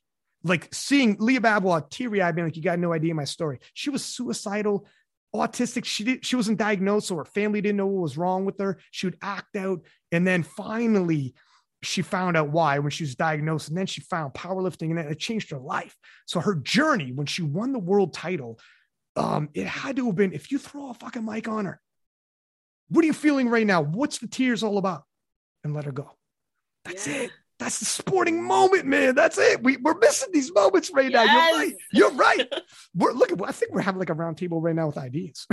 we are. This is perfect. Right? This is what we yeah. needed. Right. And now we'll, we'll, be held accountable because everyone can hear it. So uh, yeah, yeah. we gotta get that together. yeah, people will be like, "You guys are the commentators, so huh? Why don't you do it?" I'm like, "Well, that's true. well, that's yes. true." Yes. But uh, yeah, I mean, I think for sure, if I came across um some of those clips, it would be what else do you think you changed? Like in terms of the streams and stuff, because you guys had a high quality. By the way, congratulations on the commentating um, and everything you're doing. What Kimberly Walford was saying to you about training, like, man, I haven't even done nothing yet. Well, you did a lot now. You got a podcast. The content is beautiful on your Instagram where you're giving like a lot of information and um, like you're hitting everything. Your website. I've been on your website doing my research. Oh God. You, you you're doing your damn thing though. Like you're making a push and you're young making a push. Like you're you got your shit together and you got a vision and you got a plan for it. It's not just like some people like some people hit the scene and like expect everything but do nothing. You know what I mean? Like, do you see my lifts? Do you whatever? How come they like I get it all the time? I'm not getting reposted yep. enough, and I'm not getting enough shine, not getting enough whatever. And I see somebody like you who's like hitting on professional on everything, man. You are pushing, you're a commentator, you got your own podcast, you freaking got your own website. The content you're putting on is organized with a plan and informational, and like you're touching on all bases. You know what I mean? So um, I just want to give a little you, more. Hype me up a little uh, more. Well, I, you, I needed to give you your roses. I wanted to give you your roses while I'm talking about you because we do need people like you, though. You know what I mean? If if everybody was collected as you, holy smokes, we do. I got people like that, but yeah, it means something. You know, this is how we're gonna grow. But um, how do you think? What are some things you would change to make us grow in terms of live streams, in terms of like the setup, in terms of um, you know whatever it is, or social media, the structure USAPL. Do you like the tiered system? Anything you're allowed to do. If you're allowed to like grab, sink your teeth on it. Oh, so many things. Okay. Right. So I think we're already getting somewhere with live stream. Um, just even the Virginia Pro, like I want every live stream minimum to be that quality. You know, like we've had some, you've seen poor quality live streams, but you've also been seeing some better ones this year alone. Like um, Ghost Clash's live stream looked really good. The Virginia Pro's live stream looked really good. Like that is a big start because people will want to watch stuff that looks nice and people don't want to watch stuff that doesn't look good right mm-hmm. like so that's a big one um i think something else we need to do like well we say social media definitely need to make some improvements there because that's what's going i mean that's what everyone's on right to like mm-hmm. get our sport out I gotta think for a second. Hold on, hold on. Well, here's the thing with social media. Here's what I will say. If I give a positive, we I think one thing that in terms of getting our shit together, we crush a lot of these other niche sports for social media. We have like it's great. Like look at Russel Orhii, man. Like um, or like Stefi Cohen, but like like Russ, uh, you know, his following is pretty nuts. So like you, Wait, I have a point. Yes. Okay. So people like Russel, right? Amazing following. He he probably gets DM'd every day from someone saying, "You got me into powerlifting," right? Because his quality, like his stuff, is organized. It's catchy. Also, his personality that's massive. Hmm. Um, I think one thing I'll hear a lot of example people, a lot of powerlifters, like hating on TikTok, right? They hate on TikTok. Reels are the same thing as TikTok. Okay, but everyone's watching it Mm. Like, so just be okay, accept the trend. I don't care if I look stupid in point. It helped grow the page because people will then want to watch it and they'll get into the sport of powerlifting. If you really want to make it mainstream, like when something is new and doing well, not the first thing that's doing well for two seconds, but like TikTok's been doing well for a while. Now we have reels and shorts on YouTube. We can see that shorts uh, video content is going to be like kind of the future right now, um, for now at least. Like, hop on the freaking train and make quality content that people want to watch. Like that's why like you see a lot more reels on my page. Like literally, it's not just like oh I just want views. Like no, I really want people to get into sports. So if I know I can put out quality information with doing this, you know, if I'm pointing in a reel, I don't even care, but pointing and freaking dancing, but it was quality information, not stupid. That will help more people see it. And that's why I want people to see the sport. Like my missions, my multiple missions. One, I want to be one of the best powerlifting coaches. Doesn't mean people say my name, but that means that when my clients, like when I get a new client or they come to me, they come to me because they believe that I'm the best coach. Like they believe because of the quality that I give them and what I you know, all that I do for them. I don't need my name everywhere, but like I want people who work with me to know that I'm giving them my all so they stay with me. Um, but also my second mission is to grow the sport of powerlifting. You know, I passion more for women, right? Um, I love everyone, but like to get more women in the sport to hold a barbell and get stronger because that's what really changed my life in a massive way. And so I know that there's so many people who gain confidence in and outside the gym with the barbell. So doing whatever it takes really social media wise, whether that's YouTube, podcast, Instagram, TikTok, I don't care, to get more people to see it. That's what we need to be doing. So I think we need to embrace I, I can tell I know people who are gonna be pissed off when I say it. Embrace the short form video content, make it quality and put it out there. Uh yeah. And Russel's doing a great job with that. Is he on TikTok killing it? He's on TikTok. Is he okay? He's on TikTok. I don't know how big his following is right now compared to his Instagram, but his Instagram he's blowing up in his YouTube, obviously, and um, he wasn't like as much, but for the TikTok thing. So I I am guilty of I'm not on it enough, reposting King of Lifts presence on it enough for sure. But I logged into it and um, I checked out one of the videos I posted uh, for King of Lifts, and it got 4.5 million views. And I was like, what the fuck am I doing? Why am I not?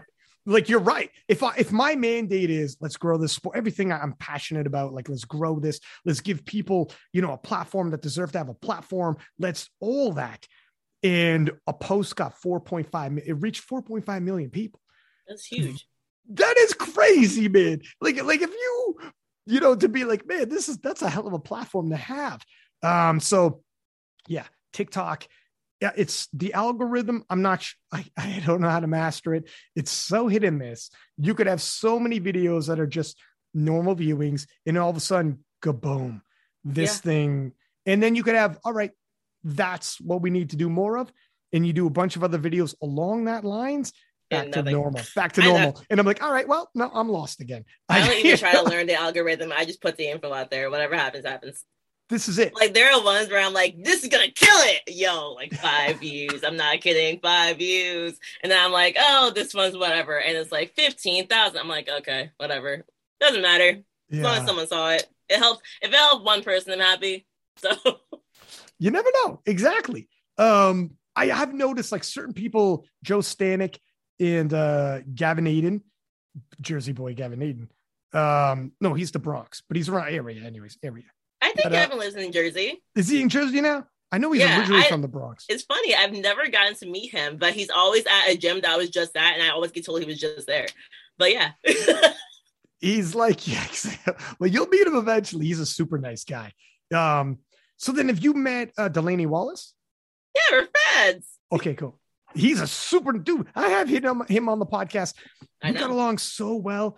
Um, he's such a nice guy like he's extremely personal. I told him on the podcast, I'm like, dude, you you you were an accountant, and I thought like you don't picture somebody who's like quirky, funny, uh, so personable at like an accountant. It's like just like a stereotype. You picture like hilarious, right? You beat him, and he not only is like super funny and charismatic, he's like that typical cool dude. Like I'm like, dude, you were like one of the coolest guys. Like, holy shit, man! And he's like, oh, go on. But uh, but anyways, and those two are friends. But uh, anyways, Gavin Adin is killing it on TikTok. He found the formula. Like, you know, we're talking like, what's the formula here? My man is, and Joe Stanek is also doing very well. Certain He's people, killing it. yeah, certain people are like killing it on there, and it's weird, man. I saw a meme about like the tiered hierarchy that some people feel, hold themselves with. Like, if you have like a hundred thousand people on YouTube, that's equal to a million people on Instagram, but it's equal to like 10 million on TikTok because you you know it's viewed as like TikTok for some reason like you said is down here so you to get respect you have to have a, so many on TikTok it's like yeah cuz it's TikTok Yeah. though and then on No, it you- is. It's it's you know what I mean? It's it's you know, like it's like you know, I, I'll have a post with fifteen thousand views, and that's nothing because you get you can get millions and millions of views. But like on Instagram, you're hardly ever gonna see millions of views. So if you got fifteen thousand on Instagram, it's like a way bigger deal. Yeah, I know. yeah yeah I know. yeah and, and some of it is also um like a little bit of element of snobbiness we have towards TikTok like you said or towards yeah Yeah, y'all hating. Y'all hating hard. Uh, it's hilarious to me. People, but you guys just don't like change. It's okay. Embrace the change. It's okay. yeah You know who I'm thinking of right now? Have you heard of? Steve Denovi? You know Steve Denovi. yeah yeah yeah Okay, like he hates TikTok and he'll post about how he hates it. And I'm like, but have you just tried short form content? Like just try. Nope. Okay, you haven't tried it. You you gonna knock it and not try it. Okay. What's the beef with it? Do you think is it because it's so? I under, here's what I would have. Um, it's very short, so you're like it's tough to get too much information across. So you just equate that to like, oh, that's a dumbed down version. Like, like if you were to look, is that what the critique is of it? I think so. I think he's. I think for him, he was like, as long I can get more information out with like a post and like an explanation and all that stuff. Um, and he also is like, you should really just value the shares and the bookmarks on Instagram, which I totally understand that fully. As a coach, you do want your stuff bookmarked and shared because that means people want to keep it and learn it because they find value in it. Mm. But you can do that plus you TikTok too. Just saying, you know, you can do both.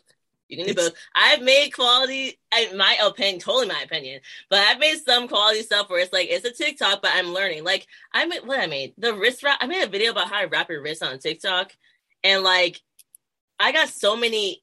And I put it on Instagram too. I got so many DMs about I can't believe you're supposed to like the wrist wrap's not supposed to be below the wrist joint. I thought it was just supposed to be like a bracelet, like. people be wearing, you know, people be wearing like a bracelet down here, and you're like, "What? What's the point of the wrist wrap? Then Yeah. what's the point?" Like everyone, oh my god, I had no idea. I mean, obviously that was some sort of qualities. You learned something. It was a TikTok. You know what?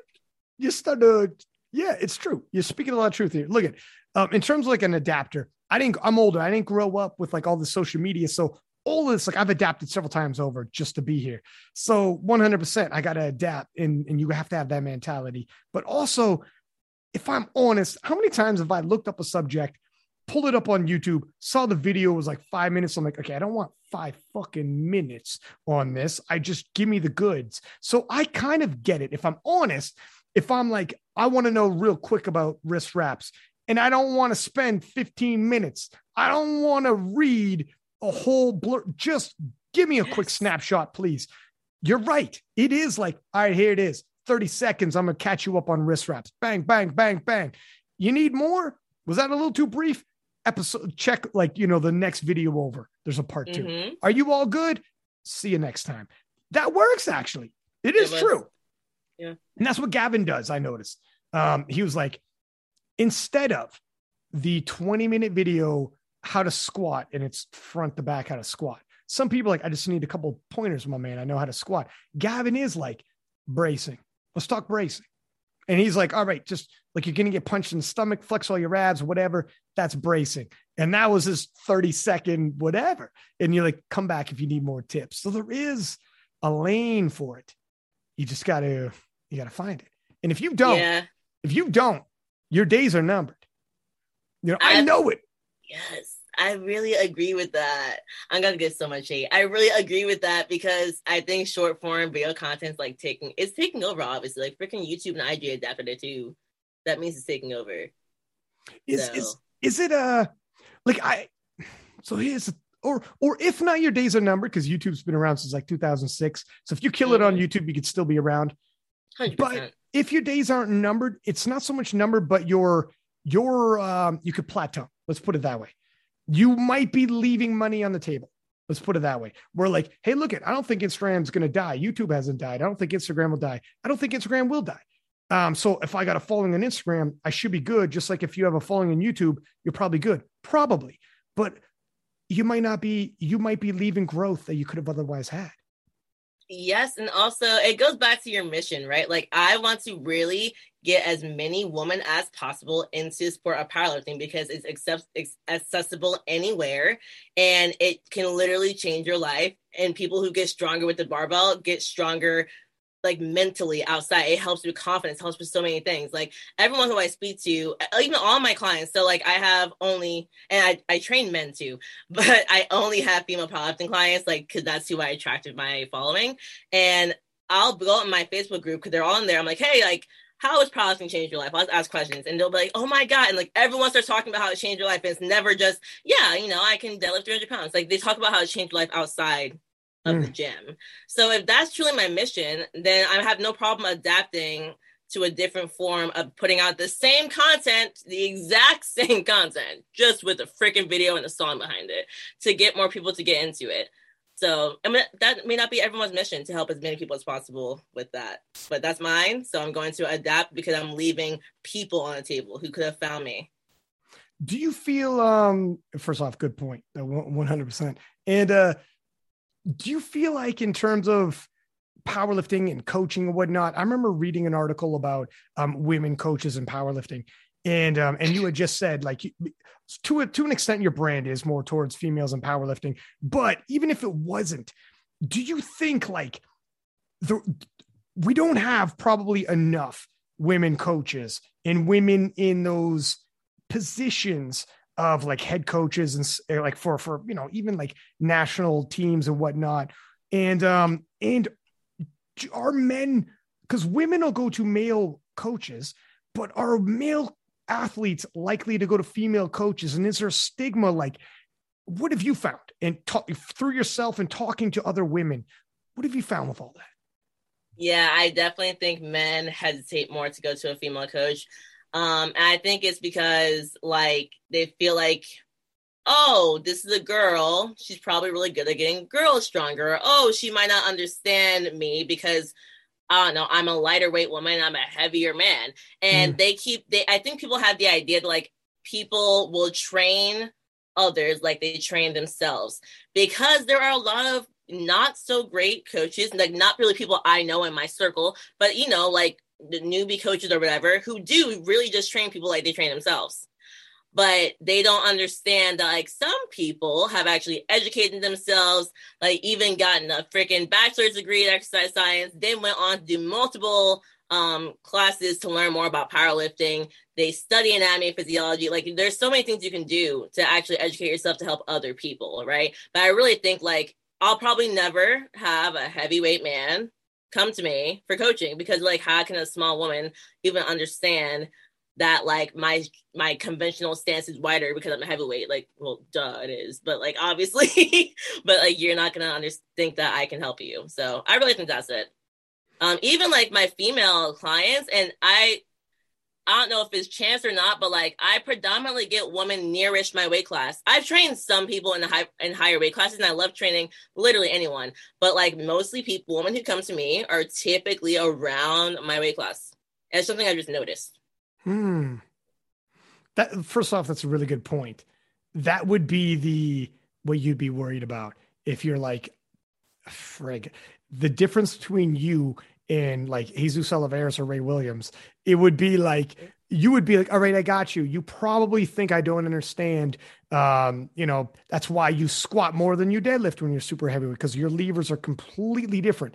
However, if you if you so and and, and you're also right, there are people that are really strong and they're selling essentially templates that worked for them to everybody. Mm-hmm and and that there's probably a day when that was more prominent than anything else is you're really strong so you're selling a template that worked for you for everybody and that's probably why it's best not to go to an athlete who's super strong. And this goes is counterintuitive to what originally, you know, people are like, let me find you on Instagram and um, let me buy something off you because you're super strong.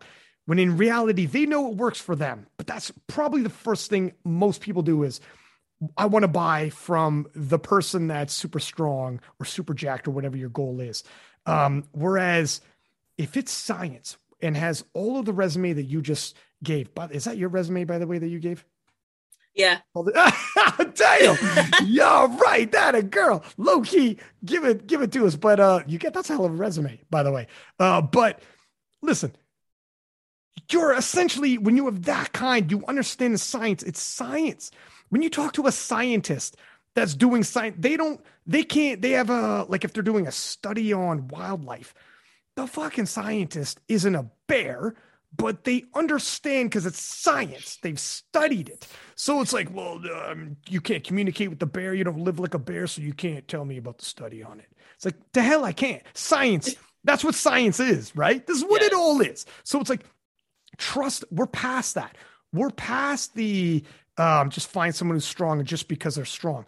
We're now entering the science era where we have people who are like reading studies on it. And they, yes, you're a 300 pound man I understand the amount of research I've done. If you came on my team, what I the how into I would be researching what's best for you and the science behind it, you know, it would probably benefit you far more than if you find another 300 pound man who's literally just going to be like, we're the same size, so it'll be the same.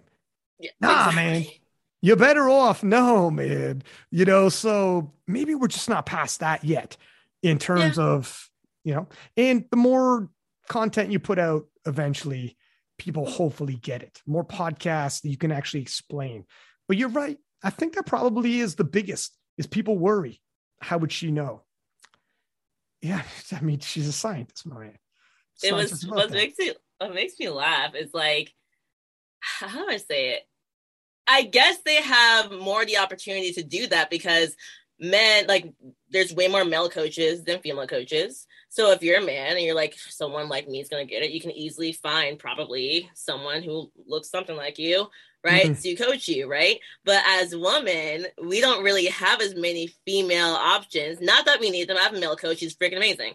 Um, but like, we just don't have as much of a luxury to be like, well, let me find someone who looks just like me.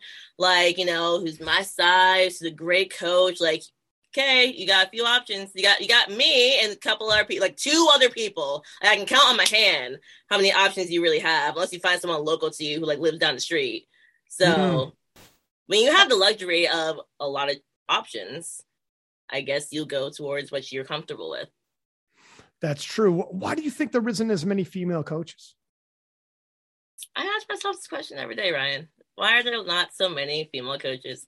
Um, I think we're starting to get out there. You know, like for example, my coach Brad, Brad Couillard. Shout out to Brad, he's awesome. Um, he did a mentorship for powerlifting coaching, right? And um, there were I don't know how many people are in it, probably 28 ish.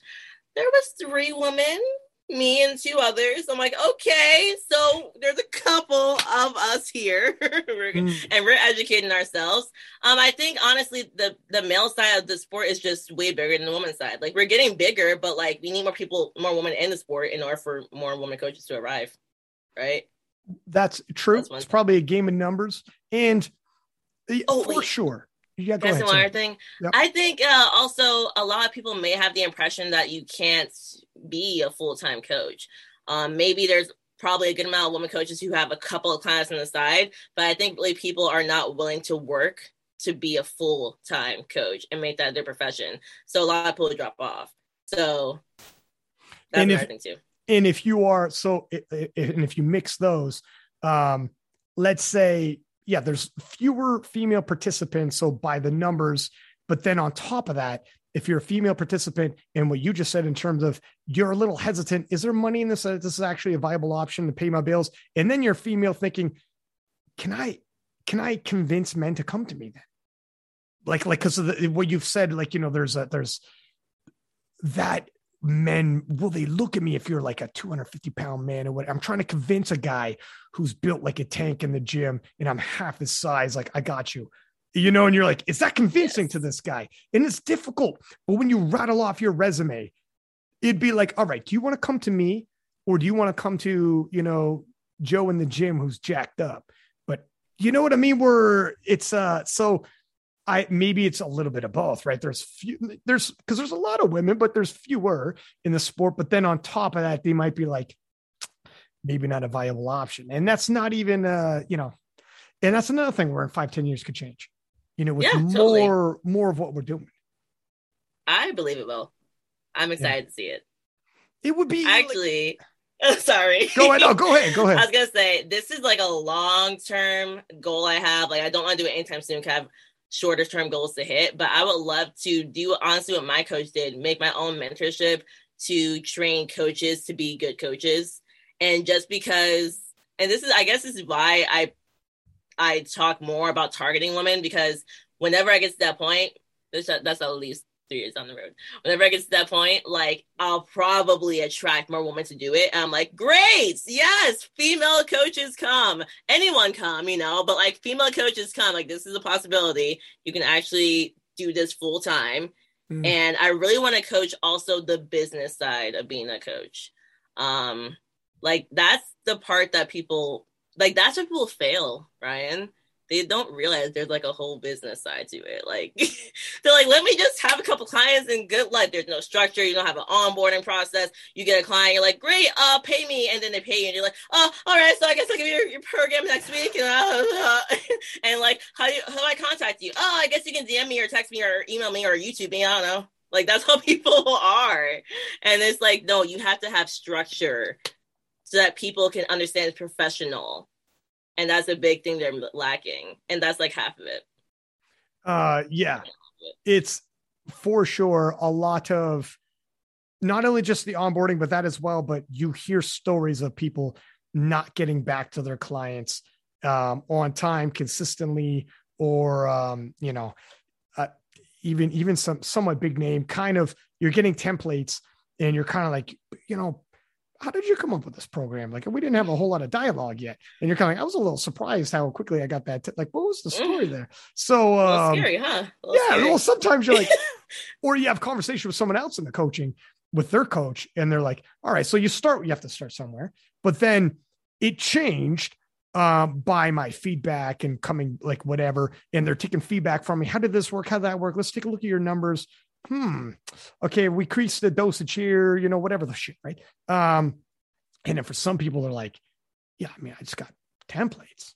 Yeah, they keep firing them off to me, and you're like, for some people that you don't know, right? So there is like a professionalism for all of that. But for sure, if nothing else, if you could teach, like, yeah, train coach, coach coaches and be like, listen, um, you know, if you want to go the template route, if that's like there's there's even a market for that where it's like for $30 a month, I offer templates and I don't offer actually a lot of back and forth, but that's actually a more feasible option for you if you if you have less income to throw in there. You don't want to go a $200 that's good. So, all right, then people get what they think they're getting.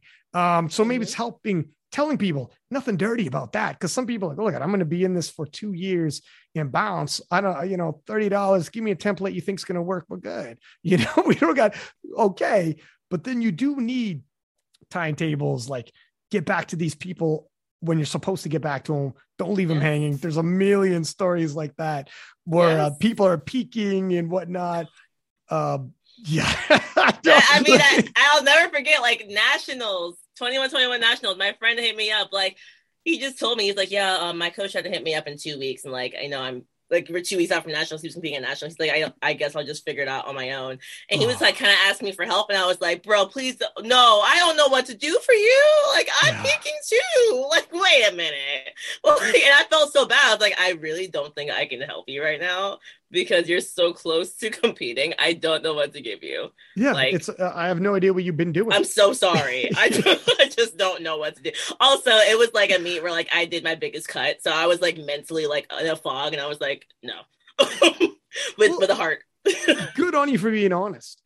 And be and some people just like you know step in there and not be honest. And if you were like, look at it's you're so far in, and two weeks out, you're not going to get a shitload stronger in two weeks. Your last week is like, you know, I, I don't know what you think you're going to do in two weeks time, and I have no idea what you've been doing.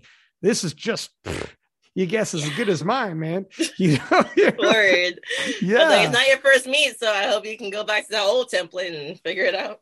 yeah, yeah, yeah, yeah. It's tough. You, you do hear war stories like that. Um, but yeah, for sure, coaching people. And I think almost everybody you know, uh, like uh, that's an exaggeration, but a lot of people who get into powerlifting all of a sudden become coaches and start selling things. Yeah, so it would a lot. I mean, this is if you ever get tight for money, you could do this. You know, you could start selling things. So that's where um you there would be a market for what you're talking about. Hundred percent. Because like, even what you were mentioning, oh, what did you say? Oh yeah, you were like people not getting back to you on time. Like, well, that all comes back to like you have to be on top of communicating exactly what you offer. Like my clients know I have two forms of communication. Do you have a weekly check-in into the day? You gotta give it to me on this day, your response at this time. But also I have open communication on my business phone. I have business hours. I'm like, if you text me after this time, expect the response 24 hours later. If you hit nice. me up Friday after after 12 p.m., hit me up Friday, expect the response Monday. I'm probably refereeing. If I'm not refereeing, I'm trying to not work and play with my cat. So I'm just not gonna get back to you unless you're competing on the weekend. And it's very clear. So no one's ever like, oh, Solana, you didn't get back to me. No, because you know the hours I work. Like, it's no questions. Mm. And no one's mm. ever confused about when I'm gonna communicate with them. And that's a big thing. It's not just like, oh, coaches forget about their clients. Like they never explain how to communicate. Then they get over their head. Then they're drowning because clients are hitting them up on IG and Facebook Messenger and texting them and emailing them. And they're like, oh, I forgot to check two of my four communication yeah. and that's, that's, yeah. Yeah. No shit. I wouldn't even thought about that. I'm not it's I'm not so simple. Well, it's so simple, Ryan. It's just if you have a structure, you plan out everything that you're gonna do and offer, everything you're gonna offer, and then you communicate it. And you have it on a form so you can send it to people. And mm. then you have them sign an agreement mm. so that you're on the same page. So I mean, I've never had to do this, but I can refer back to it. Thank God, no one's ever like been. I never really had a troublesome client, um, but I can refer back to it. Like, oh, you have a question? Just so you know, you signed this, so you don't have to like be confused as to why it's Saturday at six o'clock at night and it responds to your deadlift because for some reason you're deadlifting at Saturday at six p.m. Um, but anyways, yeah. yeah.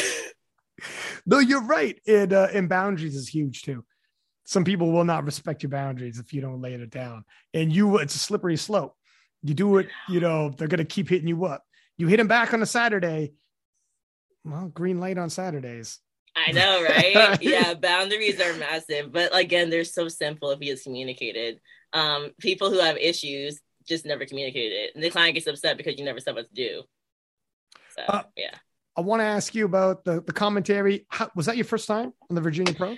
It was my first time. I'm doing it again this weekend, Ryan. So how you feeling about first off, I love that you say my name so often. Nobody says my name as often as you do. But uh, but uh um how did you like it? Like I tell me about it because it, it can be nerve-wracking. It's live. It was so Okay, so first of all, like I've been listening to you commentate for a while. I listen to you and I listen to like Angela because you guys are like on live streams the most I see. And I just remember being like, yo, I want to do this. Like this, like hyping up the sports just seems so fun. And if you know the lifters, you can make it so fun. And I'm like, well, I spend too much time on Instagram learning these lifters. Seriously, like somebody to stop me. I spend too much time on Instagram learning these lift these lifters. And also, Ryan, I'll never forget 2019 nationals. So I obviously competed in 2018 um, at the World Championship and I won. Right? I'll never forget. It was me competing. I was prime time, and Jen Milliken was right after me yeah, right after me. And the commentator said my name and then started talking all about Jen Milliken. And at no point did they mention that I had just won the previous world championship. At no point. They mentioned that I won a state record or something. I'm like, who cares about state record? No one cares about state records, right? So that was another motivating factor for me where I always, I didn't always know I wanted to commentate, but I always like, yo, like, how can you make this better? Because I'm not mad at them they just didn't take the time to even Google my name. like, mm-hmm. and again, prime time flight. I'm not one of the hundred thousand people at national prime time flight. There's ten people. Yeah, yeah, not a lot. So like that's another thing. Like I was like, I really want to do this because I can really highlight them. So how was it? It was so much fun. I had a great team of people with me. I had Leo Bennett and Leo. I don't know if you know him. I didn't know him until I did it anyway, so it's okay if you don't know him. But he has commentated multiple times for bodybuilding shows. Mm. So like oh, for years, and his parents are radio show hosts. I don't know what radio show, but radio show hosts. So like he understands commentating really well. So it was great because he like led me. Like he just it was like seamless because he kept leading me. Mhm. Um, and we also had Kathy, who Mark Steiner, who she did great too. Like she knew the lifters really well. Like she came out, like we all did our research and we asked a lot of questions to every single lifter. Like like Saber kept giving us the answers to whatever they said because we gave them like 10 or 15 questions to fill out. But Kathy came over with a spreadsheet of like the most organized spreadsheet I've ever seen. Like it was like Austin Perkins, name, age, best lifts ever, when he hit them, accomplishments. So like whenever we had someone up, we had everything they ever did, and it was the most seamless thing in the world. Like it was just fun. It was just fun. It was not hard. It was not that scary. I'm not gonna lie. I also love cameras on me. That may sound terrible, guys. But I freaking love being watched. I freaking love it. Okay, I'm not going to lie to you. That's why I came out there looking cute. anyway, so but it was just fun. And like afterwards, even like hearing people's opinions, they're like, yeah, like you really knew the lifters. Like, and like, oh, we went on Reddit. Me and Leo went on Reddit. So Reddit's scary. It can be. Like, you know, with Reddit is a scary place. I okay? stay away. Like- if it's powerlifting, I stay Me away. too, but Leo was like, go check Reddit. And we checked it and we were deep in there and it's a Virginia Pro. And someone asked, like, oh, like who's watching the live stream? And someone commented, like, oh, it's 20 bucks. Like, hell no. But then someone asked, oh, but how was the live stream? And there was like a thread of comments that were all positive about the live stream. Like the the commentators knew what they were talking about. They weren't annoying. They weren't obnoxious. They just hyped up the lifters. Like they just talked about the sport really well. I was like, oh my gosh, they actually cared because you know how you can't tell people care. So it was like the time of my freaking life. it's it's a I so I was scared shitless when I first started doing it, but I was totally I was yeah, it was the world championships and um I did nothing previous, just straight up got flown into the world championships and was like, okay, you go live tomorrow, and it's like holy shit.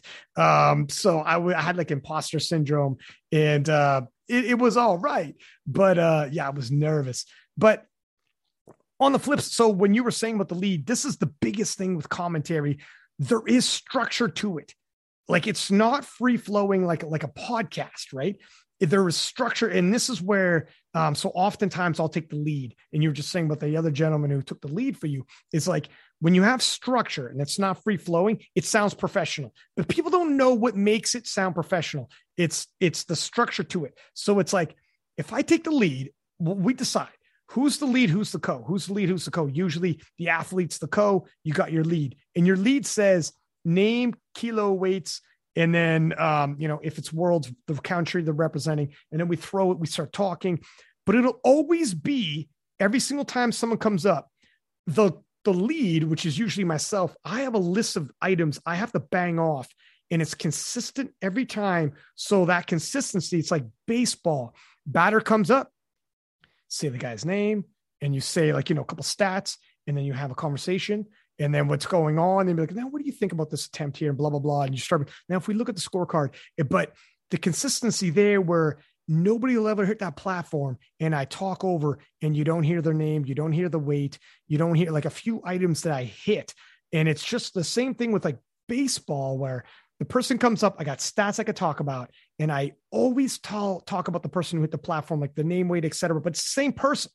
It's not a free-for-all where other people start coming in and start taking this role and then i'm not. So they're doing a name then i'll do the next guy. Then we do we had like a structure down. So like who's leading who's co who's doing what? And it's consistent and smooth. So then you stop talking over each other. It sounds organized. It, sounding organized is big. And um and points i need to hit like sponsorships cues or whatever the heck get belted off when we know what's going on. It's little things that like those are the little prefer- like I I approach commentary the way I talk about commentary if I go deep in it is like you talk about coaching where you have your pet peeves as well is like those are the little things where I could tell when I look at some commentary um and I could tell if certain things aren't being done and I'm like it's it's it's fine you know but like you could you know when you turn on TV and you hear for real commentators going off and you're like you fucking have that feel and then you know when you watch certain streams you're like I could tell this is a lifter sitting in. It's enjoyable, it's entertaining, but I could tell it's a lifter though, and I could tell it's not a broadcaster. Like it, it doesn't okay. feel like a sports broadcast. Sometimes, mm-hmm. sometimes that'll happen. You know, you probably have heard streams where you're like, I could totally tell that's a lifter, and I could totally tell that's not somebody from like fucking ESPN. You know what I mean? And it's those little things that, um, like when I sat down, the one thing I did got like the the guys who do the worlds are like they're they're not even power lifters. They're TV. They're a TV crew do, that, that do live TV. So mm-hmm. I got like the the talk, and that was the talk I got. Is like, listen, you know, you come from a media background, but here's what we do, and then um and then from there on out, you start recognizing like that's what it is when people get a sense of like, man, I, I, felt I didn't feel like I was watching a stream. I felt like I was watching like a TV, like it should be. It's like, thank you. Uh, you don't need to super notice me. It just just feels like it's supposed to feel because I'm hitting certain points. And you, there is, like you said, touched up on. You could over, you can't celebrate everything. Like, oh, that's amazing, good for. Because then, if you celebrate everything, then nothing matters. You you hang on to, hang on to it you know, so that that's a good lift for her. She did well. She could be proud of that. But it's not like the fake enthusiastic. Uh, oh, that's a. It's like no, but that wasn't a record. That wasn't game changing. Like, don't celebrate everything. And you have to be able to say, you know, um, you know, I'm I'm not sure about that attempt right there. We'll see how it unfolds, but I don't see like you got to say that and not and not be afraid of a little critique or like, you know what, that looked like depth to me, even though the judge is right there. I the my the, the commentators told me like the guys work in the booth, like they said like I get it, the IPF it brought you in, but and this is the IPF judges. Don't be afraid. Say like I thought that was good. Let's take a look at this. And you could say we have slow mo replay. And you could say like, well, they don't have slow mo replay and I do, but from the slow mo replay that actually look good, and you know that's okay. Like that's that's part of the story. Yeah. It's okay. There's things like that you got to do. Um, as well as all the things you said. And and you don't want to get there's a feeling of so obviously you know all the background. There's also a feeling of when you're rolling and things are clicking, and you can have some funny anecdotes here and there, but you never want to get too loose that feels like a podcast again. I know people that uh because I do both, right? And I know some people that like if you hear me in a podcast, sometimes I can get loosey goosey, like a silly goose. But if I'm on the commentary, like I'll drop some jokes and whatnot. But sometimes someone will step in the booth with me and their co and uh, they're feeling it and they know my personality and they mm-hmm. feels comfortable so they want to jokey we're joking and it's good but maybe it's a little um you're like you got to tighten up a little bit though my man because this is live tv and it's not a podcast though huh yeah so a couple things we're not going to do is like we're not going to make fun of someone's name we're not going to like there's a couple things or like uh you got to let me do this and if you know I'm doing it every time, it's because I'm supposed to. So when you make a joke about it, it's like, yeah, but this is actually part of the role. Like we got to get a little tight. Yes. You know, that's another thing that's like, it's got to feel real. It doesn't, again, I don't want it to feel like um, just a couple powerlifters sitting in there doing it. I want it to feel and sound like ESPN or whatever. I, I yeah. take it serious, man. I take it super duper serious. So like, like I, it, it matters to me. Like, like, like you were talking about coaching. it's like you want to make sure, just like you're saying, like you want to make sure you still highlight the lifter. So if you start to veer off a little too much and do joke jokes too long, like oh you missed somebody, like no, you still gotta say their name. They're coming out there. Like so, it's like like you say, like make that little joke, get back to the structure, make a little joke, get back to the structure. Yeah. Like, don't try to talk over. Hold on. You know, it goes one, two, three, then you come in. Like, right. Yes. Yeah, exactly. We got to hit, we got, I got to hit my beats. And, um, and also it's not, uh, it's not about us making jokes though. Like the action on it is big. So you don't want it to become, I'm showing my personality on this. Yes, I can do like that it, on. A, it should never be about you. Like it always right. has to be about them. Like you might have some a couple jokes here and there are good. like I watch a lot of boxing and UFC, and um, a couple jokes here and there are good. But I there's a couple guys that, that they'll have on, and I go in the comments like like MMA forums, and they're like, I like DC, and he's like a former heavyweight champ, and sometimes he sits in the booth, but they're like, but sometimes he gets too loose, and the guy's talking like it's a podcast where it's like, my man, stay focused, please, because you're funny dude, but you, there is a point where I get it, man, you're a likable guy, but I like you know. I'll listen to your I'll listen to your recap podcast afterwards if I want to hear all your shit. Give Yes. me the play by play right now a little bit, man. You Yes. know what I mean? Like, don't get too big. Don't be a too big of a personality that you want to be noticed. Mhm. Um, you know, it's it's tough. It's tough. And I've I know for a fact there's been a couple sessions where I got a little too loose, and afterwards I'm like, maybe I got a little too loose there. You know, it happens. I'm look at me. You, I, I don't even know how many sessions I've been commentating since 2016, and worlds can be two weeks long, uh, 10 hour days for two weeks straight. Like, like it's so like three sessions a day. I don't know how many sessions I've even commentated. So there can be times you look back and like, fuck, I don't know. I don't know if I was a little, you know. I want to ask you, like, so that was my first time, and even this weekend, I won't be alone. How hard is it to do it alone? Because that has to be, I mean, I don't know. I feel like I would just lose my mind like halfway through. Like, I'd be good, and then I would get mentally so fatigued. listen, listen. All right. Like I've carved my teeth in this. I've had like, like I've commentated like master four, master three, uh, women alone. And you are like, um, like you are going to learn like, fuck man, it's, it gets tough. If it's action packed, you got the Arnold. So it's, it's action packed. It's all right. Um, you can get into a flow of it. It- just have your have the have your structure in place that you know you have. Hit your points with every lifter. You know, every time a lifter hits, I hit my few items I need to hit. And then that structure will carry the day. And also understand you don't always need to talk. It's okay because the, the listener is paying attention to what's happening and it's not just you. It's okay to not feel the need to say something all the time. When you get used to that, when you get used to that, you're okay. Um, so it's okay because you know you have your items every single time.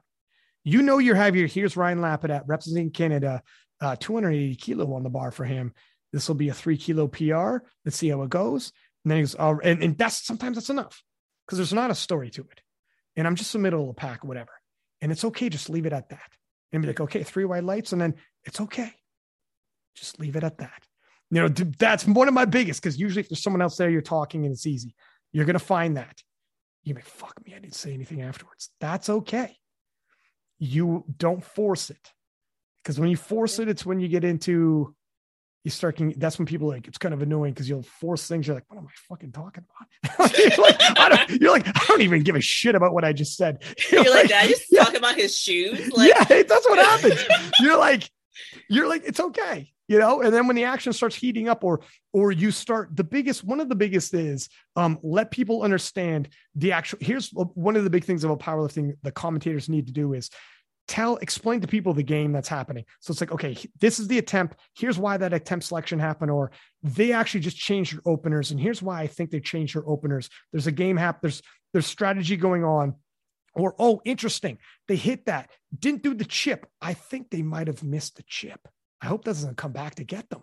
There was a chip in play that could have been well it's gone now. And that's actually like oh well there's a storyline right? Like mhm. you can just saying what you notice like that helps people be like, oh shit, okay, this is why this is happening. Or okay, you're and you can say now you're allowed to, you know, you already know, but you change your last deadlift twice. We got a placeholder.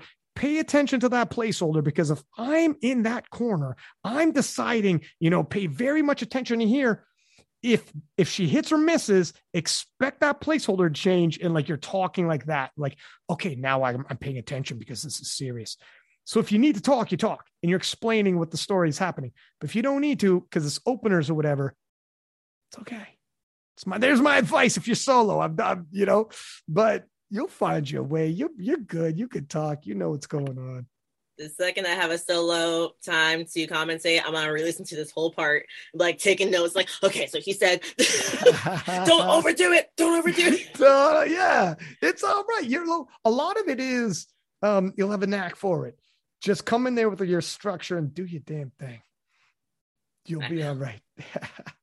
Whenever I it do it by myself. I freaking love it. It's so much fun. yeah.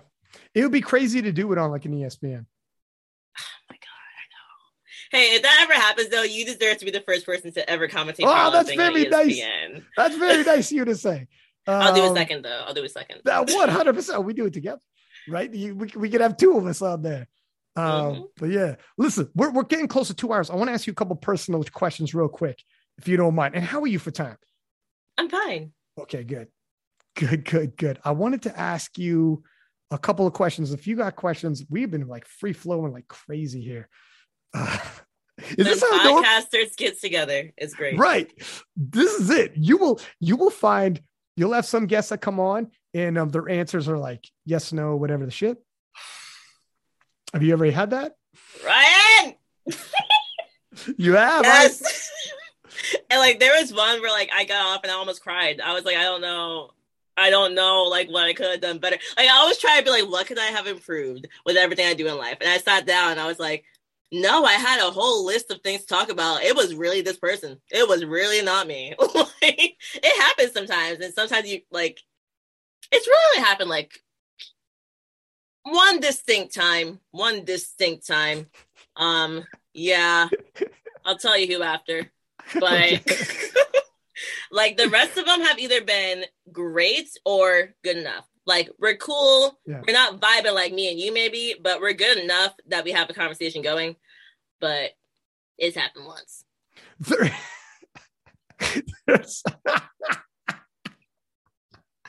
My friends know who it is. My friends know who it is.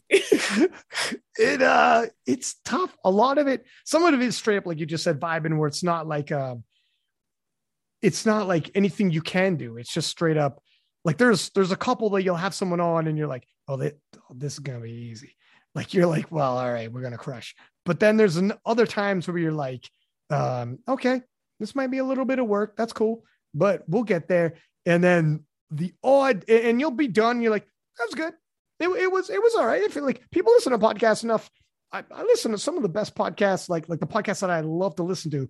Um, they're just okay at some points. And this, I don't give a shit if it's like Joe Rogan. He's gonna have a couple that are just okay. You know, Yeah. like it's not like oh what the shit. They're some of the most professional ones.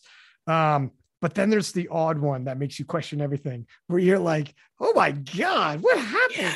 Th- That was yes, no, or you're looking for something. You're like, It was like I felt like I legit had like some questions. I was like, "Come on, you you can go with this. Like this one's a good one. Like you can talk about your past." Nothing. Yeah. Yeah, it's the hardest. What about, let me ask you this. Um, have you had a, a guest on yet where you've had like, so you're asking questions about background and you got into some for really real talk and it was like, you didn't see it coming and shit got straight up. You had like moments, like emotional, tears flowing, crying moments, like cr- tears. Not yet. Are you thinking of CC Ingram? Oh shit. Did you, you know about that? I listen to you a lot, Ryan. Um, Okay. I I'm waiting for it. I really am. I will say I've had some conversations um where the person took it somewhere else and I loved it, and we were just going, and I was like, "Yo, it's been like over an hour. Like, geez." Um, but I haven't had like, "Oh my gosh, I didn't know this," and you just hurt my heartstrings, and like we're getting into like really how you feel. Like, I'm waiting for it. It will happen someday. It will happen. It, it, um, my God, man, the CC thing, what you said, it is like a like. th- So since then, I've had Andy Riley on, and the I Andy was gonna Riley say po- her next.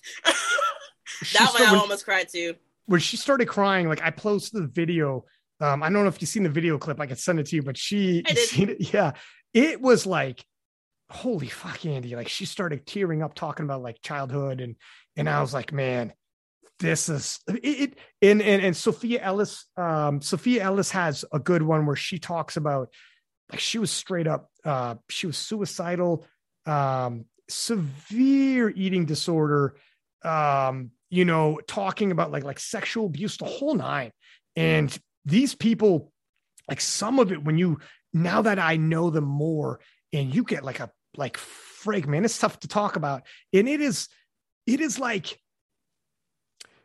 you can you can have people that listen to you and um, you're entertaining, but then you can have people that listen to you and they actually feel comfortable with you. That they're like, if I come on, I'm actually feel comfortable to talk about him or her about this.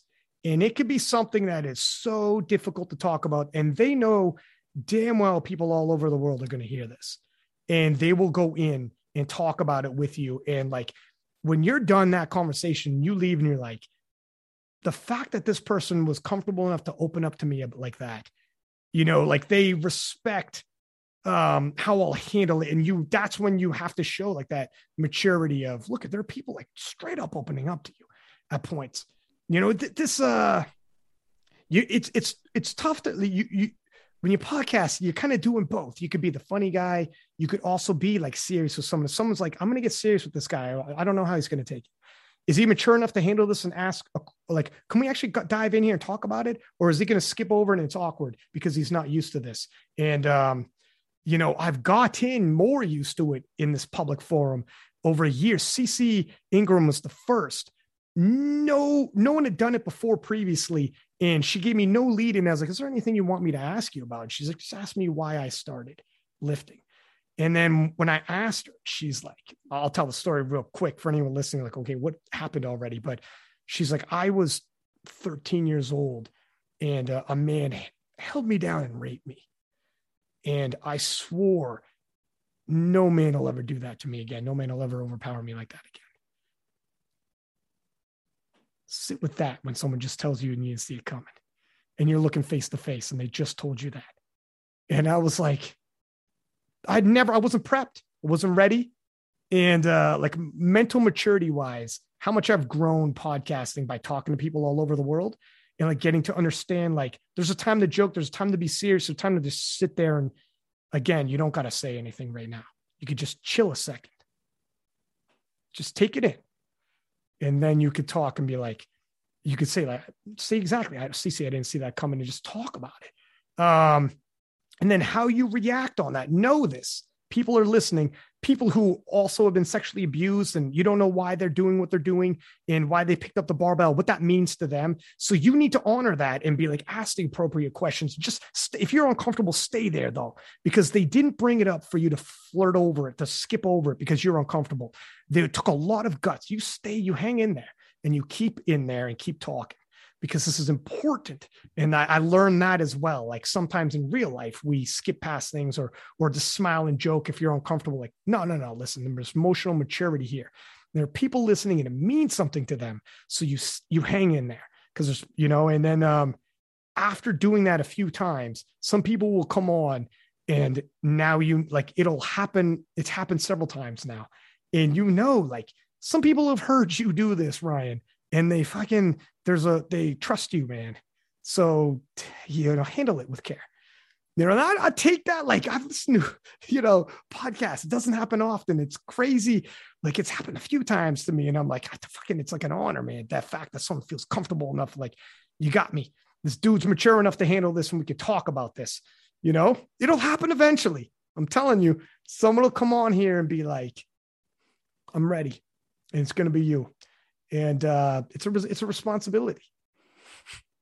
I do look forward to someone being able to open up to me in that way because that's like when you again like you really get to know about someone like when you have a deep why like when you have a why that makes you want to cry mm. like that's when you know that person's really passionate and serious and it's really cool to learn from people who are like that or who mm. have that story and they're open enough to share it because you could really be influencing God knows who is listening to the podcast too. So I do pray someday like someone just has a story that I have the opportunity to help them share.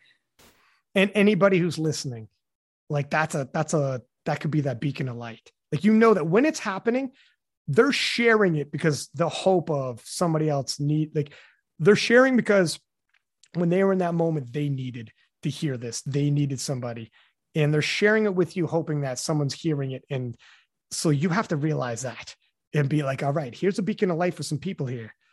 You know, so it's yeah, it's uh it's man, I can't even tell you how much I'm glad you're going on this journey because um like podcasting, because I can't tell you how much emotional maturity I've gained and maturity I've gone through sitting down and talking to people.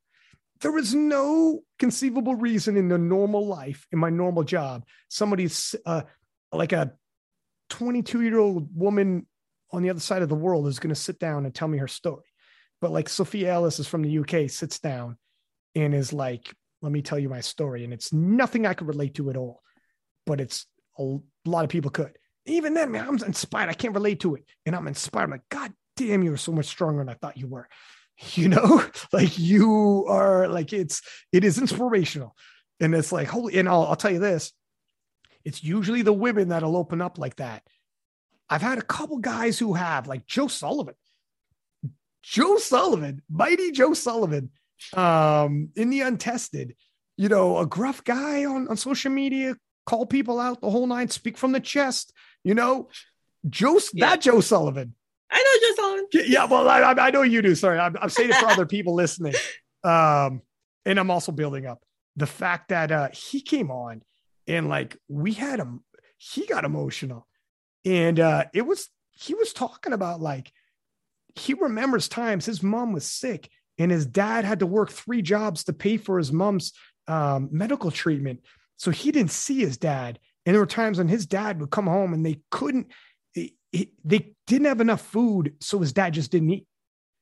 And he's like, nah, you, you guys eat, I'll eat later. And then uh, he would wake up and be like, like, dad didn't eat, man. You know, and like, and he's, and he's go off again. like, fuck man, I'm almost getting emotional about talking about it. But, um, and Joe like was like, you know, he talked about it with me and he got emotional right there. And he's like, you know, there, it, it, men will open up. It's just, it's, it's, uh, women are more like, it's easier for them too. But, um, but it'll happen. Some people's stories Joe was talking about. I remember being in school, somebody, some kids showed up looking for this kid they were looking for and they wanted to shoot him and they couldn't find him. So they pulled the fire alarm and all the kids had to come out of the school and then they saw him and shot him. like, fuck Joe. He's like, man, he has a, some some powerlifters. It's not just powerlifting. Their story is like, you sit down, you don't know what you're about to get. People all over the world. That's why I was telling you, like, if I ever get Anatoly on, um, the story he's going to tell.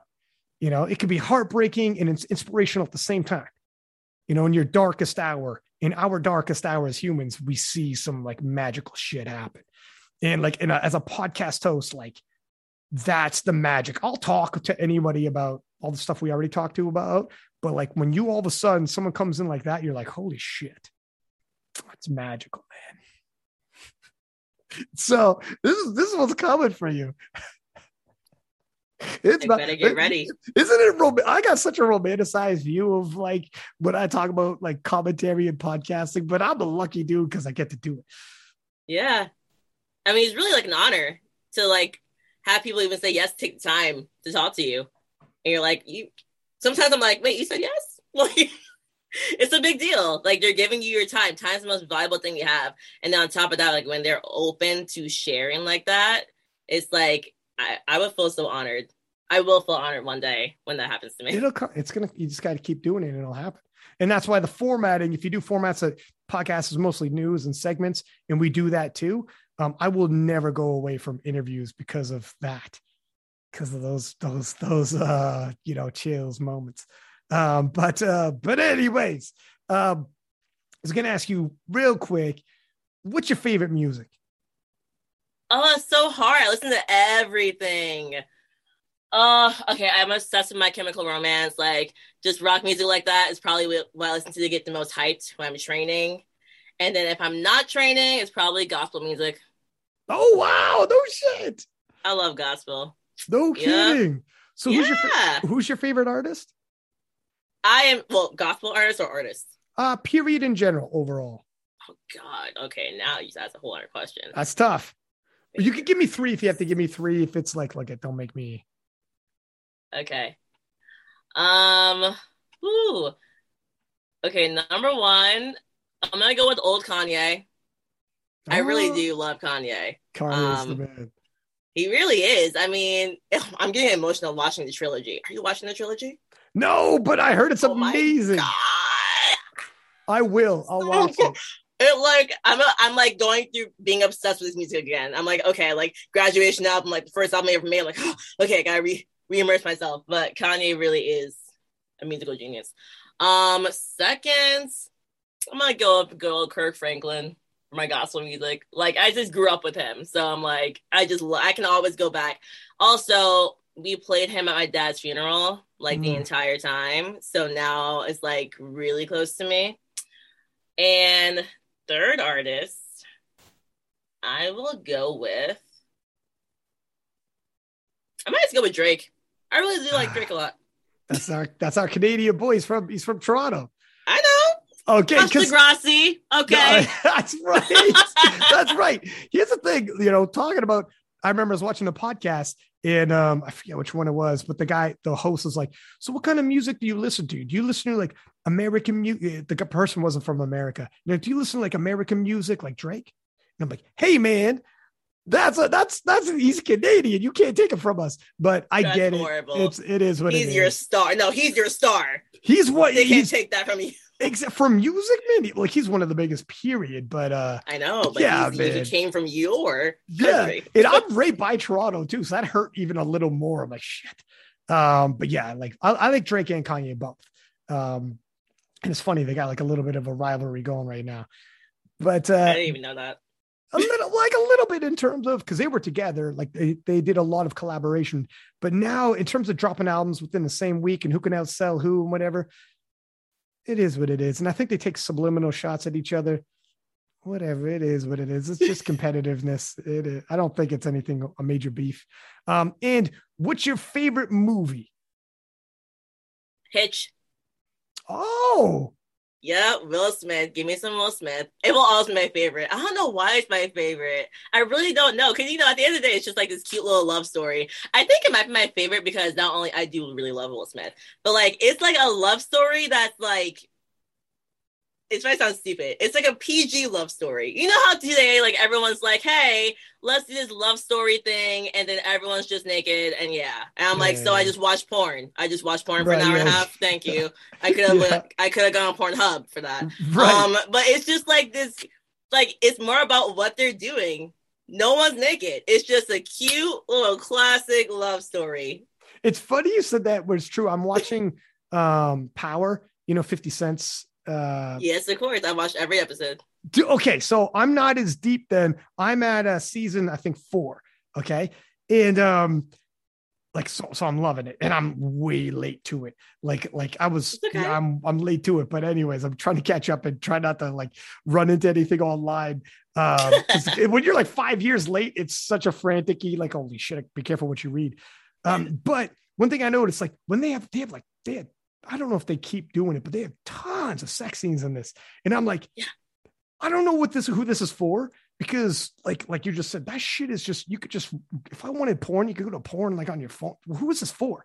This is a waste of time. Know. Get back to what's going to happen with Ghost. What's going on with Tommy? I don't give right. a shit. We're all adults. I know it happens. It's adult relationships. Got you. I don't need to see it like five times in the same show because like right. this is what I came here for, man. There's like yeah, yeah it's weird. And then like nowadays you can do whatever. Like they'd be like, let's zoom in. Like calm down, sir. You didn't need to zoom. Okay.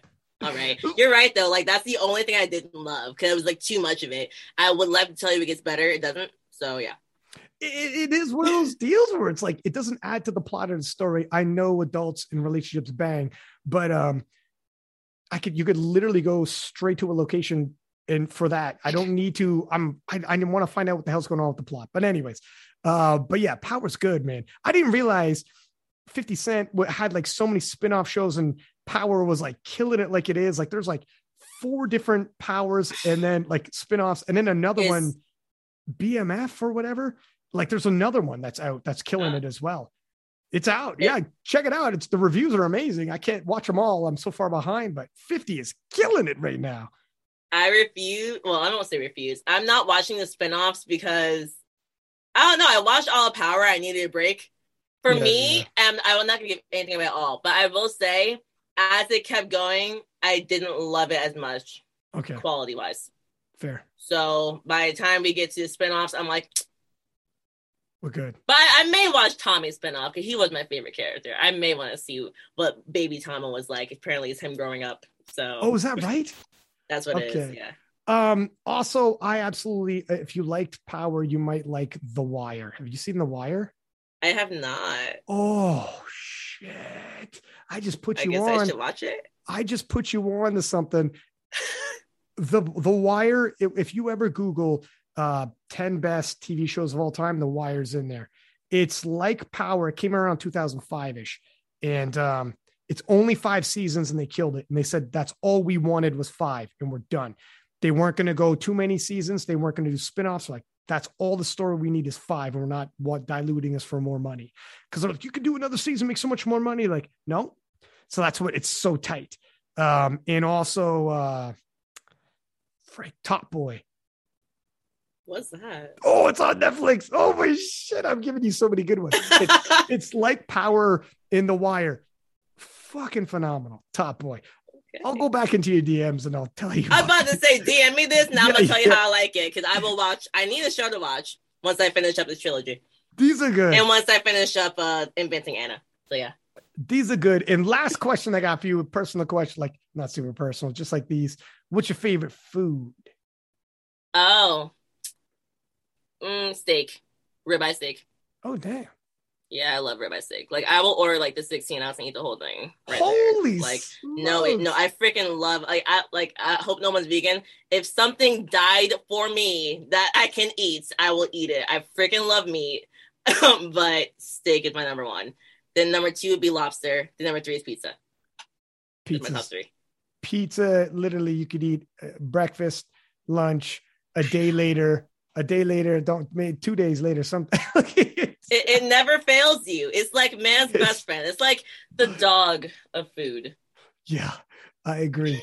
I agree. Um, there it is. So there's the end of my question. Did you have anything you want to find? We've been chatting for a long time. I think we hit up a lot. Uh, we could probably do this again too. Like, like we. We, right? I mean, We- we have to do a whole. We have to do what we promised these people. So this is true too. yeah, look at I already forgot that we've already. Yeah, exactly. I'll remind you. Yeah, good, But- good. Yeah. I think all my questions. No, I'm good. I just wanted to hear more, like which we did about like your experience commentating, especially doing it solo. And we talked Mhm. about that. That was like my biggest things because literally I need that going into the weekend. So You'll be all right. You'll be all right. I'll be watching. I'll be listening too. You'll be good. Listen, Yay. thank you for coming on and thank you thank you for having me on because this is like a co cross promotional thing we crushed a bunch of content here we got to do it again um i mean whether we do preview shows recap shows or just shoot this shit on like if some news drops and like let's get some news you know let's let's get some different perspectives on news dropping or whatever the shit i'm down for doing another you know more of these moving forward so let me know Me too. I will. Don't worry. Bam there it is. Until next time everybody. Peace